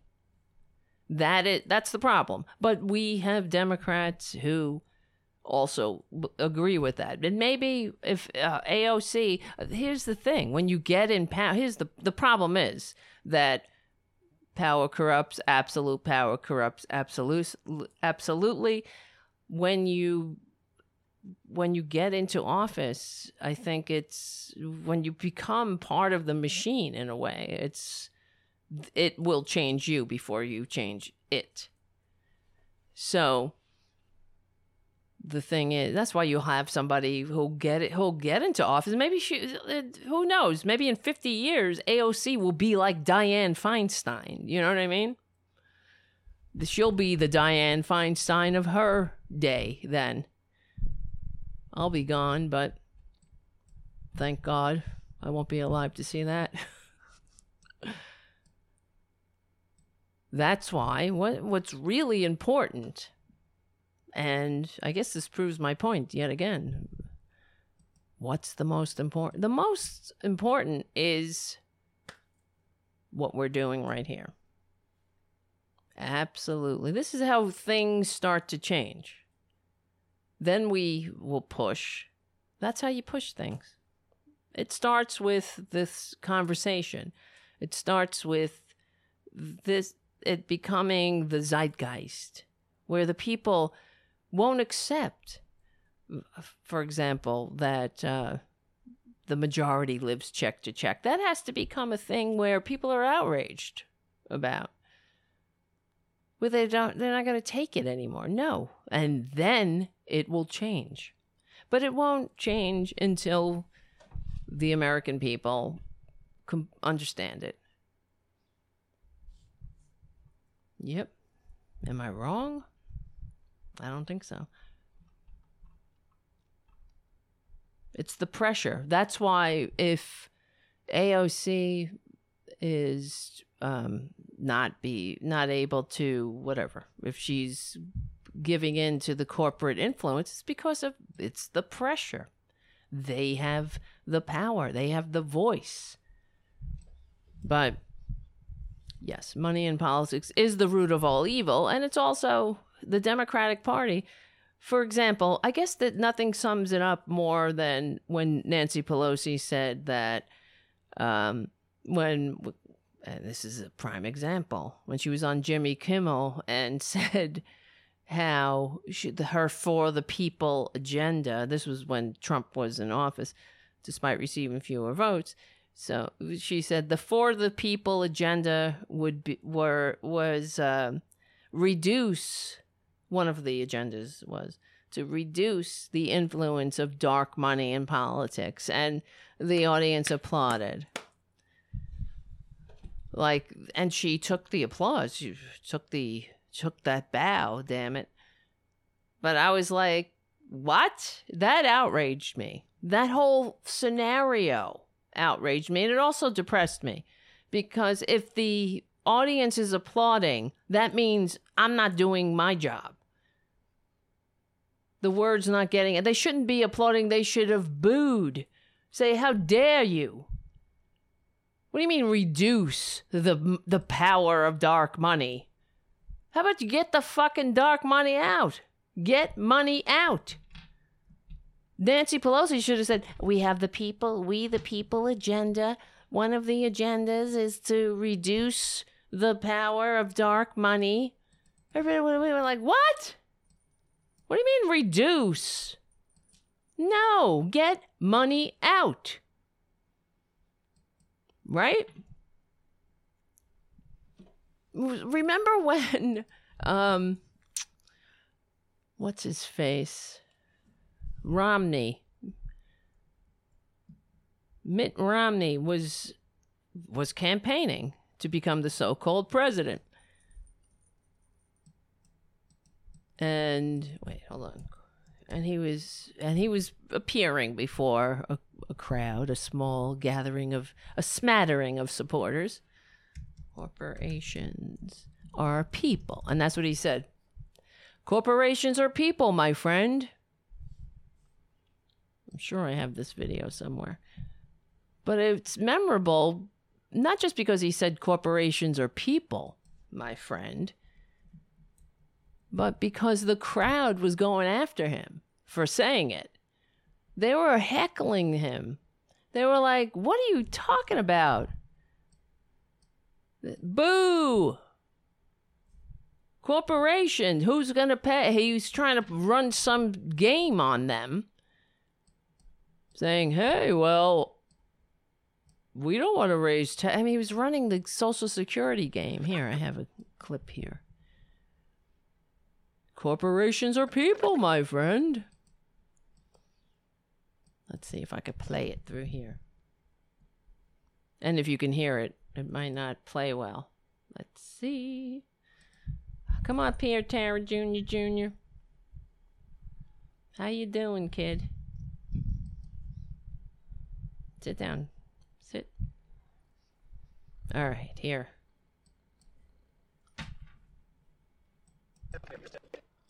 Do I believe that Social Security should take no part in deficit reduction? I know it's kind of low. That's the question. cannot add to the deficit. And the answer is this. Let me fix this, and then we'll come back to it. I could probably export. This is you're getting a glimpse into what I have to do to get the damn clips going. Let me export this. I have to make each clip louder. So annoying. Romney, Mitt Romney corporations, corpse, corporations are people. Let me export that. It'll probably play better. In the meantime, look at Tara Jr. Jr. Tara, look at the look, look here. Yay! Look how cute he is. Look how beautiful. Look at his face. Isn't he nice? Look at his eyes. You got nice eyes. And a pink nose. and a pink button nose. Okay, here it is. Do I believe that Social Security should take no part in deficit reduction negotiations? Is that the question? It cannot add to the deficit. And the answer is See, the crowd is Social going Security, back at him. Medicare and Medicaid account for about half of federal spending. A lie. Not the There you deficit. go. Just hold Not on. federal losing. About- Lie. You about go. half of federal spending. And if we are ultimately, not just this year, but over the coming decades, going to be able to balance our budget and not spend more than we take in, we have to make sure that the promises we make in Social Security, Medicaid, and Medicare are promises we can keep. Oh, yes, because you know how much Republicans want to keep all those promises. They always love Social Security. They and they also the more more than Social Security, they love they love keeping promises. Various ways of doing that. One is we could raise taxes on people. That's not the way. That's, Big time corporations are people, my friend. No, we could raise taxes on. Of You hear that? The, the crowd. They're inspiring. The crowd was great there. They, they, he, they were not standing for it. What are you talking about? Raise taxes. Raise taxes on corporations.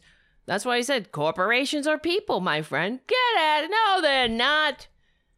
That's how we have to handle Nancy Pelosi when she says, reduce the amount of dark money. What do you mean reduce it? Remove it. Yeah, when you go, if you go to a doctor and the doctor's like, you have a tumor that's killing you, and they say, there's nothing, we can only reduce it. You're dead, honey. You're dead. You know that. Maybe they bought you some time. Not that I, I don't know. I'm not a doctor. But you don't say the the goal is to remove the tumor, the remove the thing that's killing you. Now, what effing country? Who can survive? What country? What what what? what not country. Democracy. Constitutionally limited democratic republic. What can who can survive? What what country that promotes the general welfare can survive? when legal bribes are woven into the system. In the face, uh, we we see everything corporations Wait, wait. earn ultimately Oh, goes shit. to people. You hear the people? Everything corporations earn ultimately goes to people. Nice, nice try, Mitt. We know how full of shit you are. But this is the the story they're weaving, and the people are like, "What? Get the hell out of here! Tell us another one." doing that. One is we could raise taxes on people. That's not the way. That's Big time Corporations are rich people, my friend. corporation. We can raise taxes on. Of course they are. Everything corporations earn ultimately goes to people. Really? Where do you think it goes? Goes into their pocket. Into their pocket, they're yelling. What's going on Okay. People's course pockets. they are. Romney's saying, "Yeah, people. Maybe one person." Gee, what the fuck? If you're always such an egalitarian, there, it goes into people's pockets. Who's people? What people? A few people. But the people in the audience are like, "F you," with your stupid bullshit. Everything corporations earn ultimately goes to people. Where do you think it goes? Hear the guy. Goes into their pocket. Have you been paying what's going on in their pocket? So number Huge one, bonuses, so number one, you can raise taxes. You can raise taxes. That's not the approach that I would take. Number two, you can make sure that the promises we make are promises that we can Yeah, keep. like you and in my view, the, the areas that you have to consider are higher income people receiving less rapid growth in their benefits and their inflation. Well, and what he's talking about right there, just to refresh everybody's memory, means testing socialist security. You don't agree with that, you want to give wealthier people bigger portion, that's your right. I think we should have what's what's known as progressive index. See how they do? It's not means testing, it's progressive indexing. These scums. These slimy scums. Well, they get very adept at uh, at, at the bullshit. Sounding like real champions of the people here. Progress. It's not means testing. Don't worry about that. Oh, nobody likes means testing. It's, well, not everybody. That's true. But it sounds so much better when you're saying progressive indexing. It sounds like, hey, it sounds progressive because everybody likes progressive, right? That's how I know we will win because we're not kidding around. They are. They have to act, they have to pretend, they have to adopt all the the outward appearance of caring about America and the American people and the and the thing and the constitutionally limited uh, Democrat whatever the fuck we are the republic that so many died that people are dead. You know I think about my life and uh, all of uh, and all of the, the young men who died. Not just men, I know, but think about all of. Uh, I I can't even believe it sometimes when I'm looking at these headstones. It just says one a name, just one name, and initials, uh, what unit they were in. That's it. That's all. all. That's all that they were. Their life boiled down to that. 20 years, 19 years. That's nothing. Oh, they gave their life, and they've been laying in their cold graves. All Mitt Romney's life. I'm talking about the uh, all of the soldiers who died in the Civil War that are laying in that cemetery or in cemeteries all over the country all of the, you know, Mitt Romney was born. He grew up in his rich ass family or whatever, and then got all of his um, bullshit into his brain so he can go out on the stump. And all that time, all these people all over the world are just laying in their graves, sacrificed for this. So some scummy, selfish prick can go out and bamboozle the crowd. Bamboozle people so the rich can get richer and the people can vote for their own demise. Here's just, I know I've played it before. Here's Nancy Pelosi. Oh, maybe I can't get it. We had for the people our agenda when we ran for the people lower health care costs healthcare costs by lowering the cost of prescription drugs and saving the a pre-existing condition benefit lower healthcare costs bigger paychecks by building the infrastructure of america in a green way to preserve the planet to, uh, to Yeah, it would be address the nice if we climate could crisis preserve the planet because a lot of us live here on they it. always yeah. say, and there's no plan B. And then the third, well, the first two, I think that he he has expressed an interest in Yes. working with us on that. Infrastructure, So we'll see. yeah. The third, I'm not sure he's too interested. Cleaner government, lower health care, bigger Cleaner. paychecks, cleaner government to reduce the role of big dark money, special interest money in politics. For example, uh, that is how. That is uh, harming our ability to get gun safety legislation passed. You hear that? Reduce it. Eh. Yeah. The third, I'm not sure he's too interested. Cleaner government, lower health care, bigger paychecks, cleaner government to reduce the role of big dark money, special interest money in politics. For example, uh, that is how. That is uh, What are you harming our- plotting for? When I first saw that, it, it infuriated me. And like I said, it made me very upset because I was like, we're done. People don't even see it.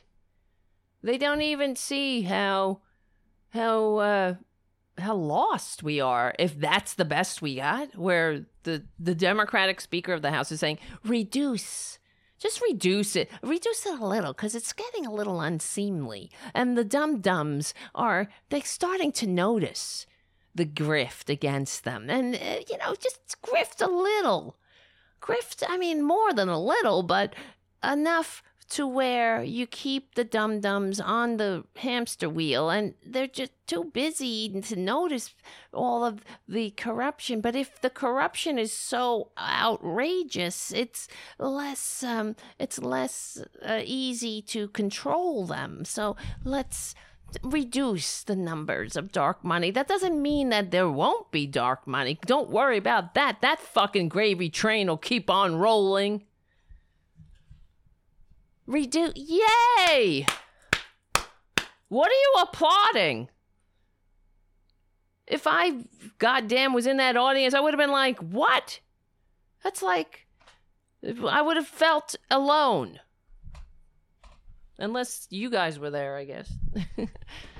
but I mean, it was like the same way I felt when I was watching Dirty Dancing. Like, this movie sucks. What are you doing? Right. That's true. Richard W. says a bad Dem is better than a good Republican. That is true. But I don't know. I had some debates about this. Like during the Obama years, I remember at one of Mike Malloy's gatherings in the city, we had um, Sam Seder was here. Was he came to the gathering or whatever? This bef- before Trump, of course, and I was talking to him about Obama. Or maybe this, may- I'm, I'm getting my timeline mixed up, but it, we were talking about Obama, and I was saying in some ways Obama is more, um, more dangerous in a way because he's the one that put socialist security on the table. And he could have been the one to start privatizing social security. See, that's what they were going to do. That's what Obama's compromise was with John Boner. But they had already committed to the caucus room conspiracy where they they they plotted and they vowed the Republicans to not give Obama any wins to obstruct everything, even things that they supported.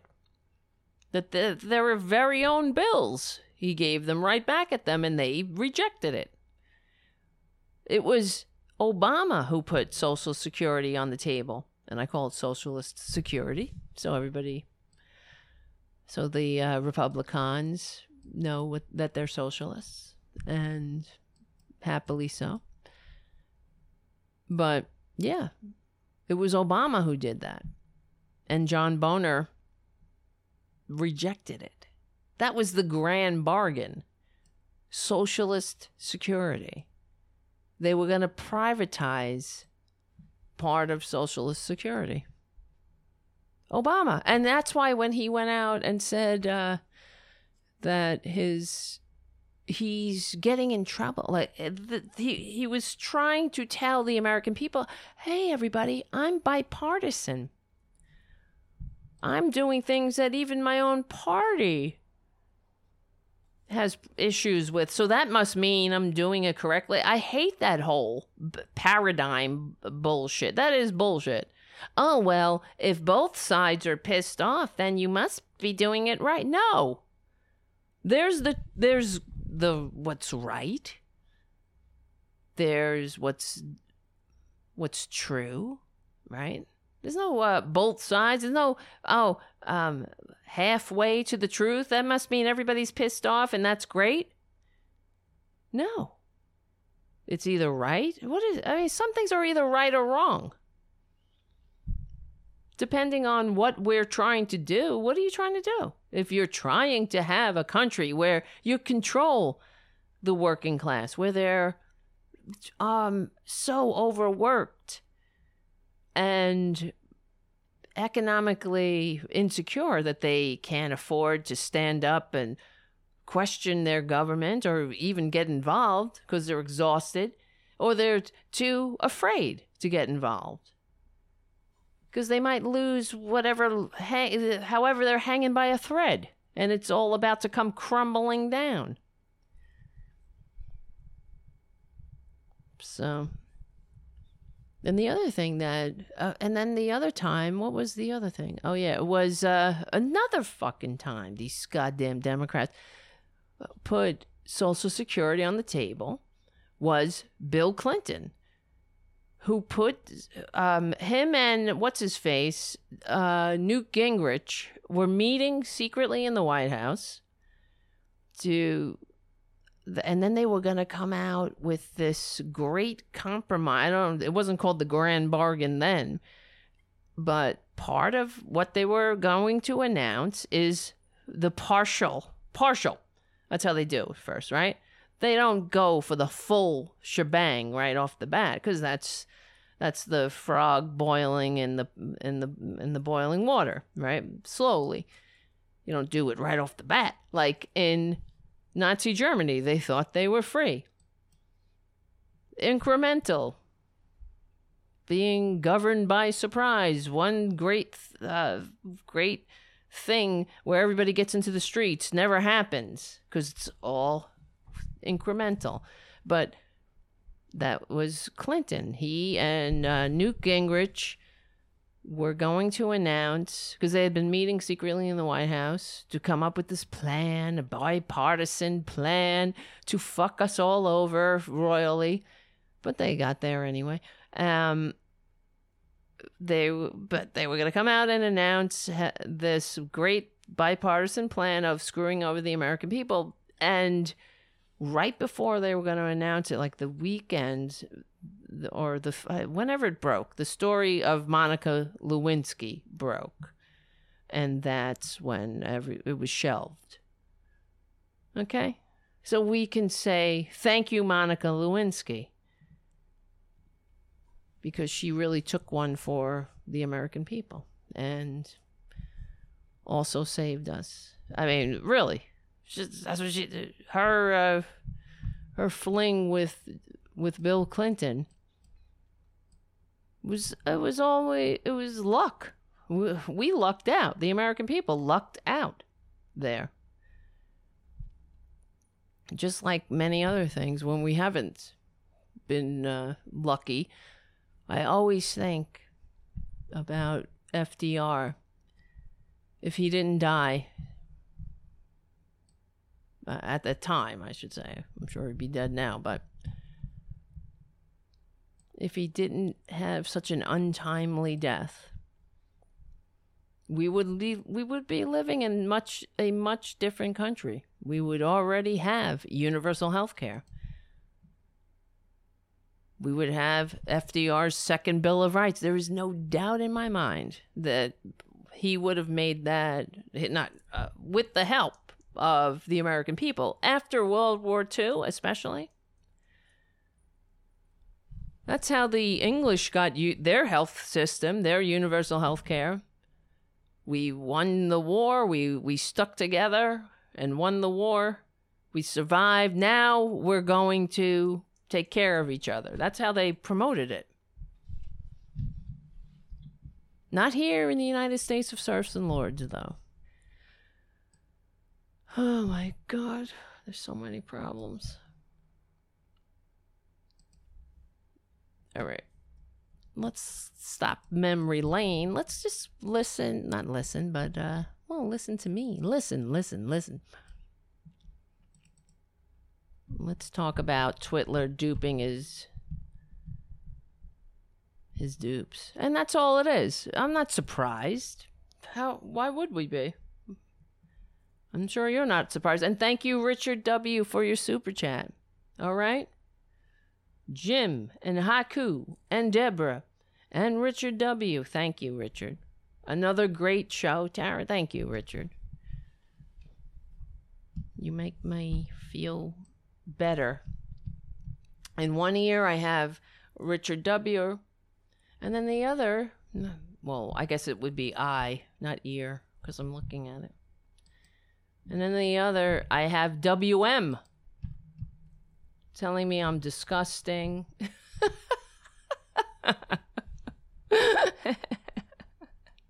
oh, let's see. What does he say? Keep pretending Mitch McConnell is the problem and idiots like Nancy Pelosi have high moral ground. Who the fuck said that? Um, have you seen either of their tax returns? Explain why they're both worth over $100 million. I guess that's somebody who doesn't watch the show, but has a lot to say about it. Ignorance, right? It's that's the American birthright. My American dream is that we're not a bunch of dum dums. WM is certainly not helping that come to fruition. All right, uh, where is it? Where is it? Okay, here it is. He's a scumbag. Trump and the Republicans, they're all scumbags because that's their standard bearer. They're protecting his ass. They love him. They will do whatever the hell he wants. They're destroying democracy in his name. And uh, because this is what they always wanted to do, this has been the plan all along. And nothing says um, man of the people like robbing the people who support you, right? Just like Twitler was the number one, the the largest, um, the how do you put this? The greatest loser, the biggest loser, the biggest American taxpayer loser. It had to be somebody, and it was Trump. He lost more money than any other individual American taxpayer who didn't, and he didn't pay taxes. That's the thing. He got a return back because of the losses. He lost more money, and the government, uh, I guess, licked his balls for it. So he's a nothing says great businessman like that, right? And, well, on top of six bankruptcies.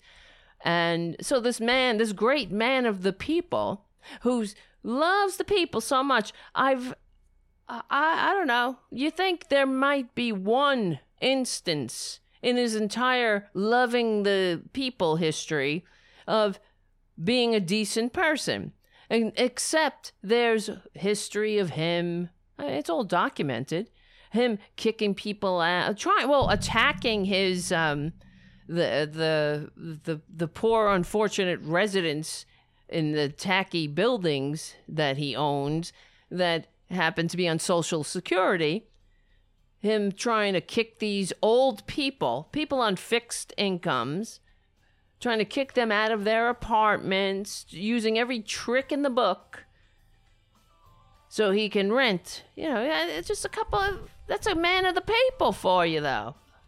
He's all about the people.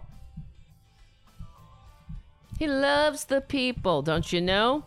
Doing it all for the people. Wait, hold on. Where the hell is this damn thing? That's two hours already. I hope. I hope it's. Hope you like the show. I hope you like it. I know uh, WM doesn't, but who cares? That means that's a good sign. All right, here's from the New York Times. Online donors were guided Trump, okay, how Trump steered supporters into unwitting donations. Online donors were guided into weekly recurring contributions. Demands for refunds spiked. Complaints to banks and credit card companies soared, but the money kept rolling in and helped keep Donald Trump's struggling campaign afloat. Yeah, that says um, a man of the people, right? Oh, uh, that, that, that, didn't you know when you saw him hugging and humping that flag?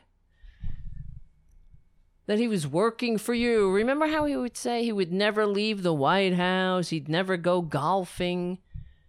Because there's so much work to do. He'd just be there working, working, working for you. You stupid. Oh my God. You disgraces. So the New York Times published uh, Shane Goldmach- Goldmacher, I guess. Stacy Blatt was in hospice care last September, listening to Rush Limbaugh's dire warnings about how badly Trump's campaign needed money when he went online and chipped in everything he could. $500. It was a big sum for the 63 year old battling cancer and living in Kansas City on less than $1,000 a month. But that single contribution, federal records show it was his first ever, quickly multiplied. Another 500 was withdrawn the next day, and then 500 the next week, and every week through mid October without his knowledge until Mr. Blatt's bank, bank account had been depleted and frozen. When his utility and rent payments bounced, he called his brother for help. What the Blatts sh- soon discovered was that $3,000 in withdrawals by the Trump campaign in less than 30 days. They called their bank and said that they were victims of fraud. It felt, Russell said, like it was a scam. You think, Russell? But what the Blatts believed was duplicity was actually an intentional scheme to boost revenues by the Trump campaign and the for profit company that processed the online donations, called WinRed. Facing a cash crunch and getting badly outspent by the Democrats, campa- the campaign la- had begun to set up recurring donations by default for online donors for every week until the election. Now, you know that's a scam. They did that because they knew that the people would miss the button and wouldn't press it. And by the time they figured out that they were being charged, it would be too late. Maybe some of them wouldn't figure it out at all. That's how Trump has run his entire life. Nothing says man of the people like a multi level marketing vitamin scam that you leave people holding the bag. Uh, uh, and we can go on. Nothing says man of the people like stiffing contractors. How does one person go through life constantly losing and always winning, always getting ahead, always leaving others? Holding the bag. Well, let's hope it comes to an end. Really, and the the the Southern District of New York, which has its tax returns, that all of these grifters finally get what's coming to them, and it's not it's, it's not a winning election. It's uh, a trip to prison they belong in jail. These are grifters, criminals. This is not an, an uh, a mistake. This is a plot to separate dupes from their money. Anybody stupid enough to support their sham campaign. The whole thing is a scam. It's like any sale, a snake oil salesman coming to town.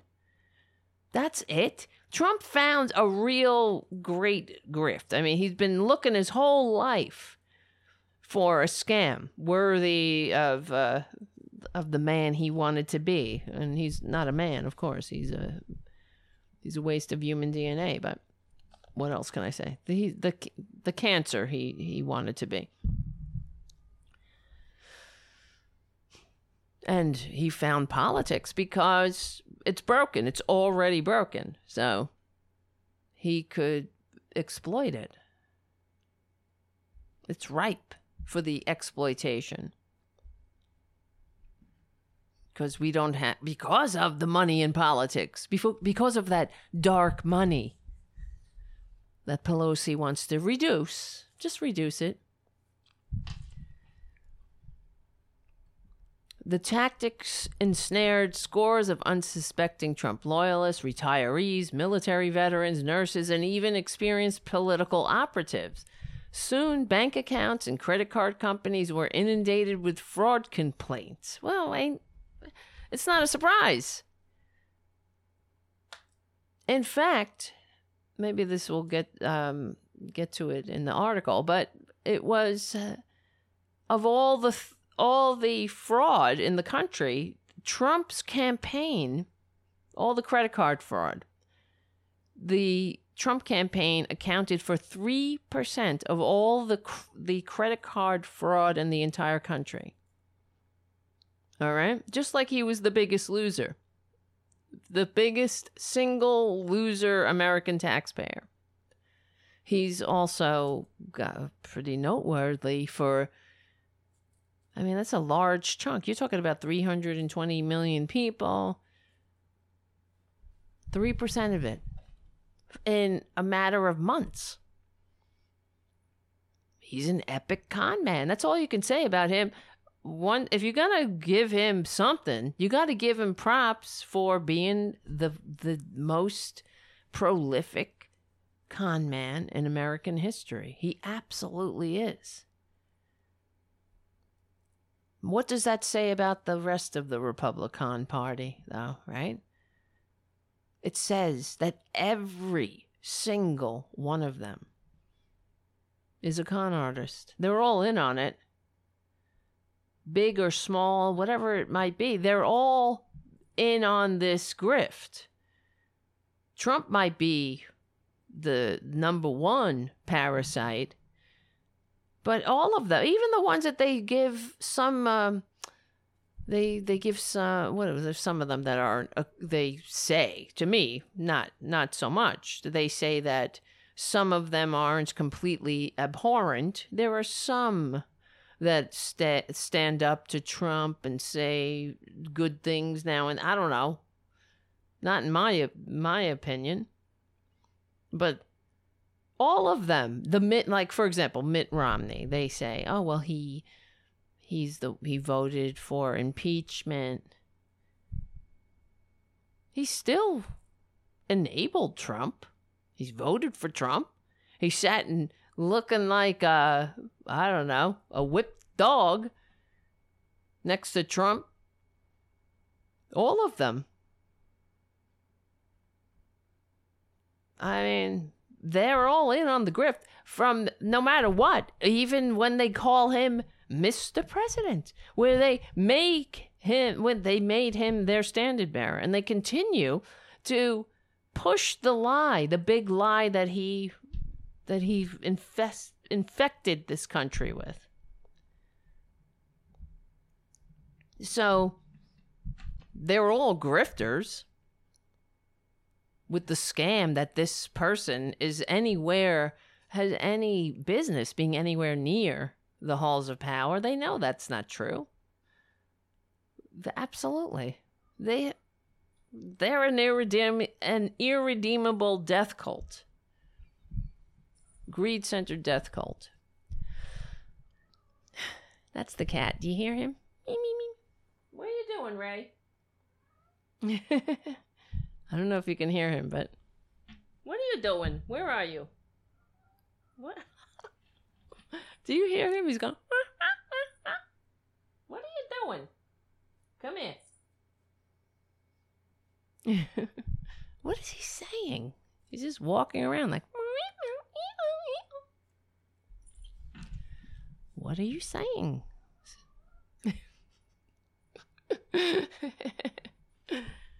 You're cute. What can I say? You're cute. You make me laugh. See? There is hope. All right. The tactic ensnared, as I was saying, military veteran, loyalists, whatever, Trump loyalists, retiree, veterans, nurses, and experienced political operatives. Soon, bank banks and credit card companies were inundated with fraud complaints from the president's own supporters about donations they had not intended to make, sometimes for thousands of dollars. Bandits, said Victor Ama- A- Amelino, a 78 year old Californian who, who made a $990 online donation to Trump in early September via WinRed. And just an aside, you know that recently Trump made an announcement to his moronic dupes that he uses as narcissistic supply and also sucks profit and life from like a parasite, sucks profit and life from a host, uh, and discards without concern. So um, they he also told them not to donate to the Republican Party, to only donate to him. Now he's the the grift continues and may not be continuing in this particular way because he's been stopped and exposed, but it will continue and and they'll they'll find another way to fuck people over and do this again. I- It was quite profitable for them. Sure, they'll do it again. So this person who made a nine hundred and ninety dollar donation said it- occurred seven more times, adding up to almost eight thousand dollars. I'm retired. I can't afford to pay all that damn money.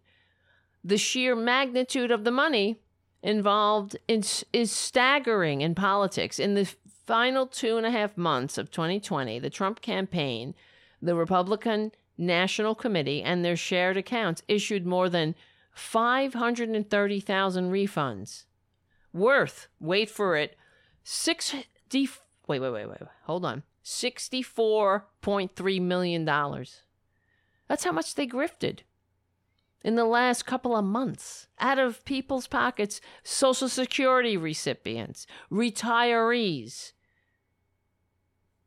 people old people on fixed incomes you know make america great and all. Fuckers. Oh my god.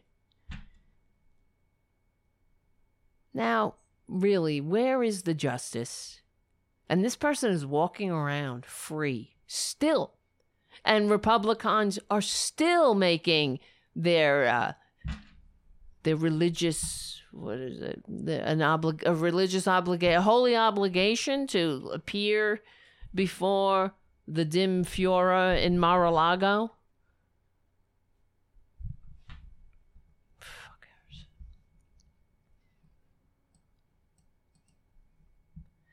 All campaigns make here we are. Okay, here it is. All campaigns make refunds for various reasons, including to people who give more than the legal limit. But the sum the Trump operation refunded dwarfed that of Joseph R. Biden's campaign and his equivalent Democratic co- committees, which made 37,000 online refunds, totaling 5.6 million in that time.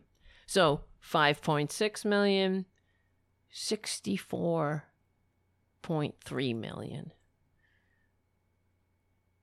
The recurring donations swelled Mr. Trump's treasury in September and October, just as his finances were deteriorating. He was then able to use tens of millions of dollars he raised after the election under the guise of fighting his unfounded voter fraud claims to help cover the funds that he owed. You see, he's a scumbag scam artist, and he didn't pay this out of his own pocket. So they then use campaign funds to refund the people who he scammed. In effect, the money that Mr. Trump um, eventually had to refund amounted to an interest free re- loan from the unwitting supporters at the most important juncture in the 2020 race. Unbreaking real. Marketers have long used ruses like pre checked boxes to steer American consumers into unwanted pers- purchases, like magazine subscriptions. But consumer advocates say deploying the practice on voters in the heat of a presidential campaign at such volume with withdrawals every week has much more serious ramifications. It's unfair, it's unethical, and it's inappropriate, says Ira Rheingold, the executive director of the National Association of Consumer Advocates. Harry Brignull, a user experience designer in London, who coined the term, quote, dark patterns for manipulative digital marketing practices, says that Trump's te- team techniques, t- excuse me, Trump's team's techniques were a classic of the deceptive design genre. It should be in textbooks of what you shouldn't do, he said. Political strategists, digital operatives, and campaign finance experts said that they could not recall ever seeing refunds at such scale. You see, because that's who Trump is. He's a con man. He's the epic, prolific, no holds barred, bottom feeding con man of all time. That's your so called president. How dare this country pretend that this is anybody worthy of the title, of the honorifics that come with the office, that we have to continue to employ on this scumbag. They're gonna, they have a portrait of him hanging in the White House forever? Really? And his third trophy wife? That's a sign of how sick we are. We are, not them. Because they're that's who they are. They're scumbags, they're parasites. But what does it say about the the country that makes the scumbag parasites their leader. My God, everything, um, everything that we we are really is that. That's the face we want to show the world. What's wrong with us? My God. Mr. Trump and the RNC and their shared accounts refunded far more money to online donors in the last election cycle than every federal Democratic candidate and committee in the country combined. Overall, the Trump operation refunded 10.7% of the money it raised on WinRed the Biden operation refund rate on ActBlue, the parallel Democratic online donation processing platform, was 2%. Wow, look at this. And they put a graph together. Not that. Look at that. See?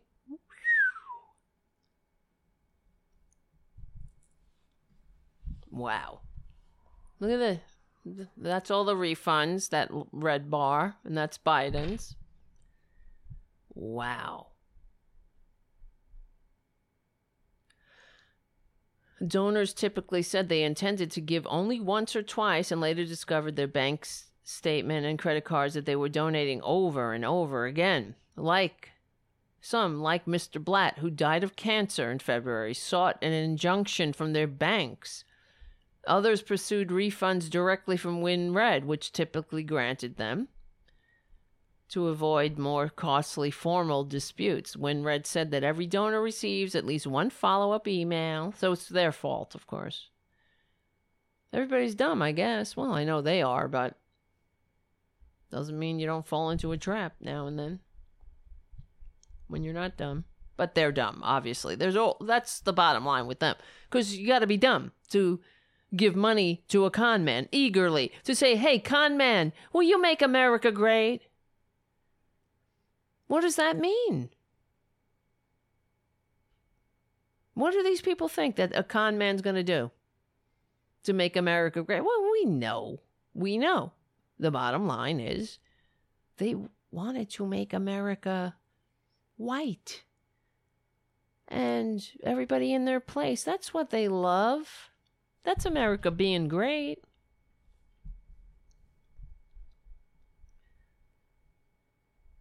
Look at this. So here's some of the illustrations. Let's see if I can make it a little bigger. Oh, wait, here. Beep bop boop bop. Mm. Here's from The Verge. Trump used dark patterns to trick supporters into donating millions. So they have these images here, like the New York Times. So first it says, for example, make this a monthly recurring donation. So now you have to uncheck two boxes.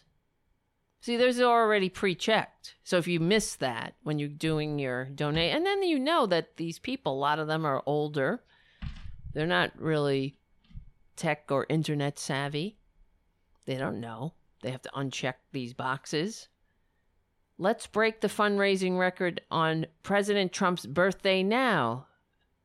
An additional, see this right underneath it. This additional donation will process on 614. So they make one uh, one donation one day and then the next day to take another donation of whatever you donated.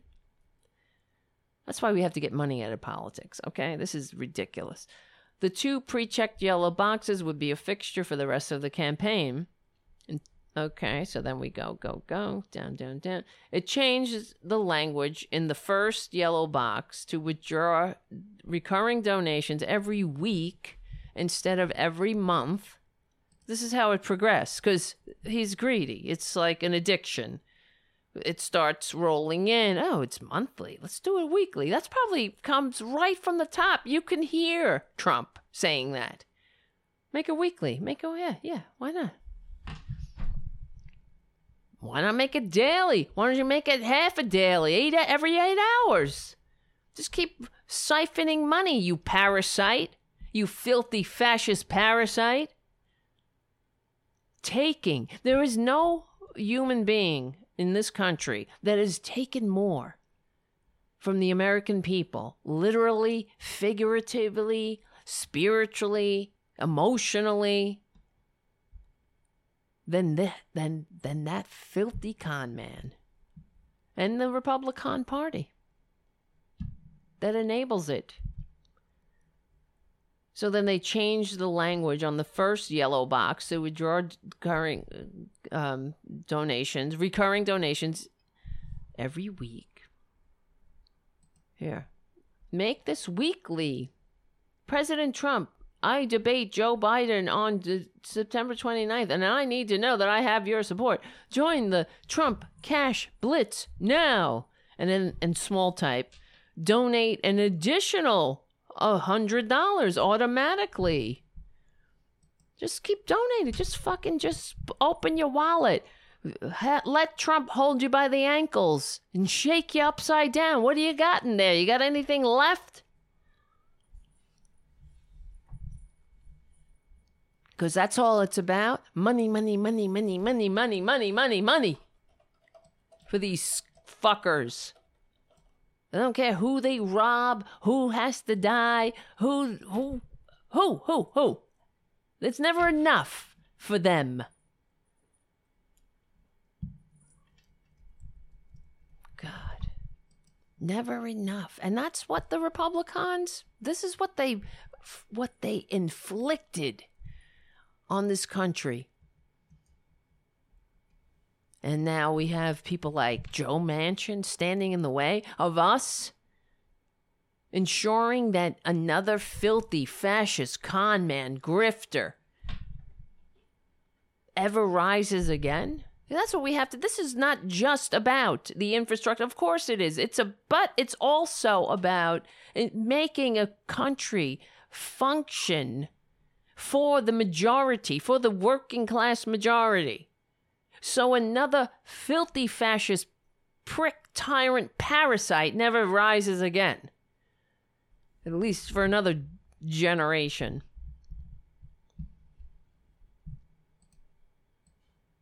I don't feel good about turning down money. Because my whole life I've been greedy, greedy, greedy. I've grabbed all the money I could get. I'm so greedy. Scumbag. So the Times continues. You don't realize it until after everything is already in motion, said Bruce Turner, 72, of Gilbert, Arizona, whose wife's $1,000 donation, you stupid bitch. Excuse me. In early October became $6,000 by election day. Early Oct- so in a month they gave him this grifter, this greedy grifter, $6,000 in a country where the majority is living check to check and can't save 400 freaking dollars. I don't feel good about turning down money. Because my whole life I've been greedy, greedy, greedy. I've grabbed all the money I could get. I'm so greedy. Oh my god, I can't wait till that son of a bitch something happens to him. Go to jail, something. Please, go to jail and stroke out, okay? Oh, then we'll have to endure the Republican memorials to the scum. And then they'll be p- trying to pass all the kinds of voter suppression bills with his name on it. Oh, yeah. You better believe it. Around the same time, officials who fielded fraud claims at the bank and credit card companies noticed a surge in complaints against the Trump campaign and WinRed. It started to go absolutely wild, said one fraud investigator with Wells Fargo. It became a pattern, said another at Capital One. A consumer representative for USAA, which primarily serves military families, recalled, uh, recalled an older veteran who discovered repeated WinRed charges from donating to Trump only after calling to have his balance read to him by the phone. Well, you dumb bitch. Why did you do it? Why? You're a veteran? How sh- shame on you all. Shame on you. Giving money to the fascist grifter? Why? The unintended payments busted credit card limits. Some donors canceled their cards to avoid the recurring payments. Others paid overdraft fees to their banks. All the banking officials said they recalled only a negligible number of complaints against ActBlue, the Democratic donation platform, although there are online review sites that feature heated complaints about some unwanted charges and customer service. The Trump operation was not done modifying the yellow boxes. Here, here it goes. Soon, the fact that donations would be withdrawn weekly was taken out of boldface type. See? According to archived versions of the president's website, the president? No, he's not the president. And move beneath other other bold text. Look at this. For the Join the president's executive club for true patriots only. Make this a weekly recurring donation into 113. President Trump, another but so if you don't click both of the or deselect both of these check marks, you might deselect one and then you have the other one too. So it's they're getting you each way there's many snares for you to get tripped up on here. President Trump, congrats. You've been selected as our end of quarter MVP. Join the Cash Blitz now and make it official. Donate another $100. At the campaigns, as the campaign's financial problems became increasingly acute, the yellow boxes became dizzyingly more complex. By October, there were sometimes nine lines of bold-faced text with all caps words sprinkled in before the disclosure that there would be weekly withdrawals. As many of as many as eight more lines of bold-faced text came before the second edition donation disclaimer. Look at that. Look at this shit. This is the final month of the election until election day, and we need every patriot to step up if we're going to win four more years for President Trump. He's revitalizing our economy one sucker at a time. Well, by our, he means his. Like every true authoritarian scumbag when they talk about the country and our country, what they're really talking about is themselves. And returning us to American greatness. Yeah, we weren't great when we had some guy with darker pigment in the Oval Office. My God. We needed a orange looking grifter with a trophy wife, with third trophy wife, with kids from all three different marriages. Imagine if the guy with darker pigment had that. Forget it. This is your chance. Stand with Trump. Maximize your impact. Make this a weekly donation until make that make that increasingly smaller type so you don't realize donate an additional $100. I'm not done yet. I'm asking you to join Operation MAGA. Oh my God, these people. Even political professionals fall prey to, to the boxes. Jeff Kropf, an executive director at the Oregon Capitol Watch Foundation, a conservative group, said he had been very careful to uncheck recurring boxes, yet he missed the money bomb and got a second charge anyway. Until WinRed fixes their sneaky way of adding additional contributions to credit cards like they did to me, I won't use them again. Mr. Brignull, a user experience designer who also serves as an expert witness in legal cases in, involving misleading advertising, noted that a consumer rights directive in Europe prohibits companies from deploying a de- defaulted opt in tactic for recurring payments. It's very easy for the eye to skip over. The only really meaningful information is that box is buried. Yep, yep, yep. Well, they did that on purpose. I can't read the whole thing because it's a long article. It's in the New York Times. Oh my God.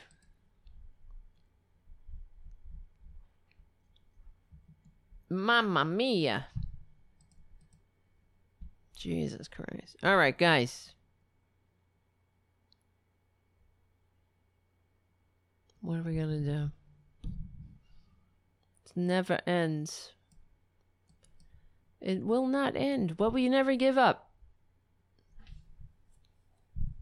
I wanted to talk about there's so, so many other things, but it's getting late.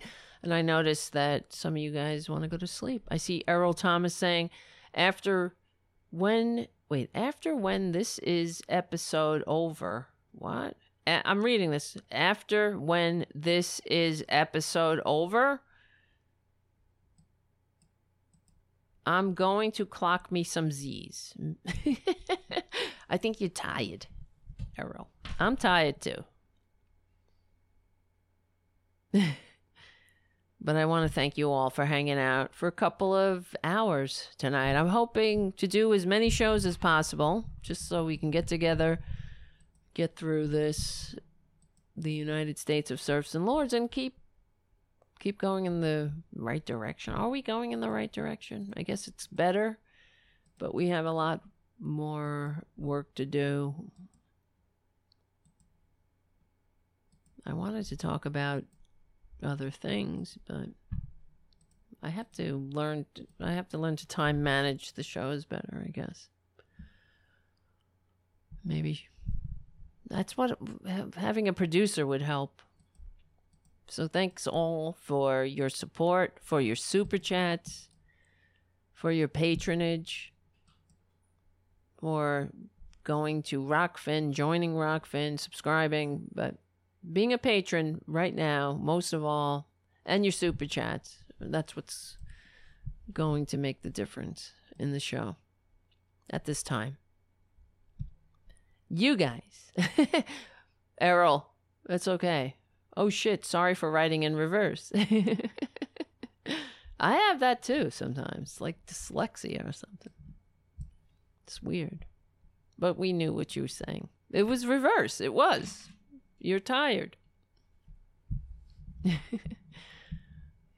we all we're all tired sometimes. It's funny. All right, my friends. I hope we'll see what happens tomorrow.